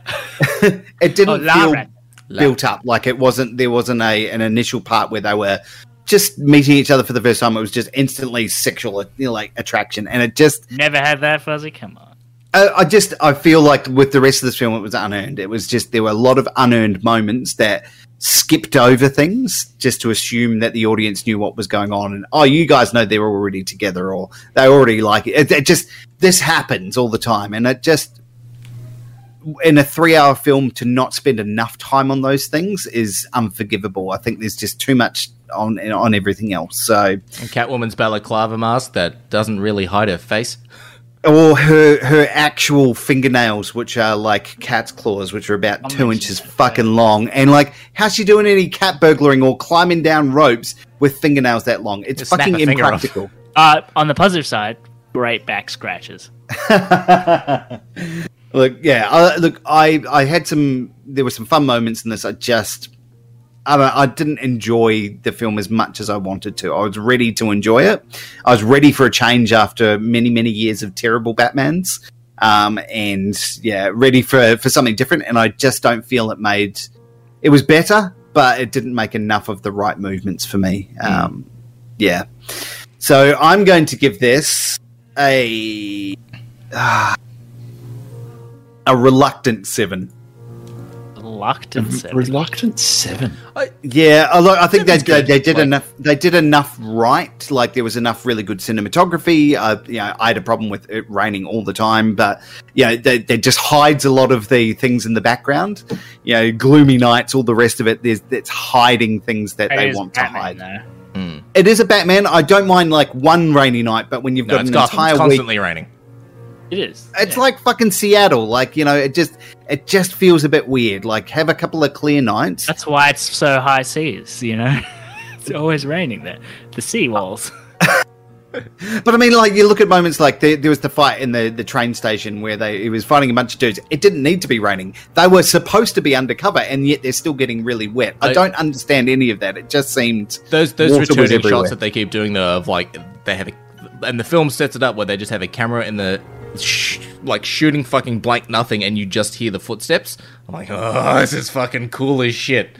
Hmm. Like that was so. cool. Yeah, I, th- I think there's enough technically right with this film to give it a seven, but I just don't want to give it any more than that because it just it was a very long experience. You uh, know, the the, the poor Batman acting was like just I, I don't like Pattinson I- as, as Bruce Wayne. I think he was probably the worst we've seen Bruce Wayne, No, not the worst Bruce Wayne. and as well like uh, you know, Bruce Wayne. this is a very serious film and like you know they they're trying to do this sort of emo you know kind of vibe to it it feels a little bit you know uh, i don't know it feels uneven yeah i think that's the most i can say for this film it just didn't really know what it wanted to be and it wanted to be seems all things to everybody Harsh to me. Seven seems really harsh to me. Like when you I didn't compare like to it. Other movies that get sevens on this podcast, seven seems really harsh for this. I see. I see. Seven is just. It's good. Like as a. As a yeah and you gave no time to die a seven so That's what I mean. Seems really harsh. This is, in my opinion, This is better than No better Time to film Die. than No Time to Die. this is better than No Time to Die. yeah I think I gave. you no also time to die, gave wasn't you also gave justice league a seven exactly. That's what I'm saying. Exactly. What version? Yeah, what I- version of Justice? the, the, this, this is the new uh. Zack Snyder Yeah, right. Justice League. Yeah. Yeah, um, yeah. Uh, look, I, I think seven. It, I, it fits into that same boat. It, it felt I wanted to do more, but I just I, I just didn't enjoy it. I'm See, I think quite the bored for one- most of this film, to This be is- honest. This is pro- I would say this is probably one of the most polarizing things. I think it we've. Yeah. I- I think because, um, it's like there's some of the things that some of you guys are saying. I'm literally sitting here going, I do not agree with you at all. Yeah. yeah That's yeah, fine. know. That's totally it- it- fine. it- That's fine. It, it is fine. It, it's just interesting because I don't think I I think this is the fir- one of the first movies that I felt so polarized in opinions on. Yeah, Good. definitely. We need more polarization. I, I also think Batman Begins to me isn't that great, Do, do you want to know? that's why I'm kind of thinking that like it's it's building the world and they're trying to get that balance right. I think this next one could either be better or it could be terrible. I'm just going to say the I'm having a look at But the if it's review better. scores that we've done recently, and the last most polarizing film that was in this same sort of oeuvre um, would be um, uh, where the fuck was it? Oh no, I've lost it now. He's last. Um, uh, no, Ghostbusters Afterlife, uh, which was uh, most so. Um, Ian and myself uh, gave that sevens. Was I on Uh, for that? I don't even remember. maybe that was maybe that was supposed to be top score. Who knows? Um, yes, there were sevens there, and Duty gave that an eight point five. So um, yeah, I I think I saw Ghostbusters Afterlife a bit later than you guys, um, but Yeah. I did enjoy it. This is yeah. This is a film You I were want to see again because I feel like my score will change when I see it a second time. But it, it You definitely between is. six point five and seven, yeah. Uh, I'm going seven. he's yeah. Yeah. Because yeah, if, if you ranked it on par with fucking Jungle Cruise, I would have I Um, know Jungle Cruise big. No. See, like there, there are movies that are that are seven or six point five that I will not see again.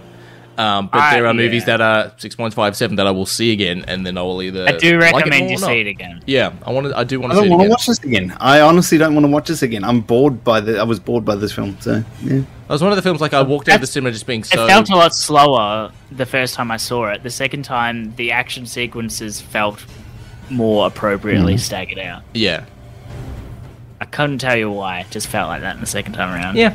It's because you're seeing things for the Think first time. You don't know the direction it's going in, but when you know the direction it's going, in, it feels faster. Exactly. Yeah. Should we do a, a quick um, a, a quick rundown of, of the Batmans and like maybe put him in a put Robert Pattinson in a uh, in a sequence? Why don't we Because save I that think for next Batman or week's Bruce? Wayne? Well, let, let's let's let's just say uh, like where he sits as as Batman first, because I, I think um, I think Keaton and Bale were both better. Um, I think he's on par with um, with Batfleck as as Do Batman. want to? Do want? Uh, okay. We can do it now. or We can save it for next week's episode and rank both the Batman and the Bruce Waynes. Let's do that. It's it's a long episode, two hours and fifteen so far. oh yeah, Oh, shit. Oh, yeah. All right. Yeah. Uh, next week's episode. wrap them up. Wrap them up. Rack 'em up, rack 'em up. Uh, yeah, uh, well, what an episode. I think it's been a good one to talk about. Lots to talk about, obviously. So uh, let us know your opinion of the Batman. Chuck it in uh, the listener community if you're in there, and if you're not in there, you're a poo poo bum bum face. Um, so How do this they has, join it, Tom? they live in the social media age. They know how to get to it. It's on Facebook. it's on Facebook. Shake and Not Nerd listener community.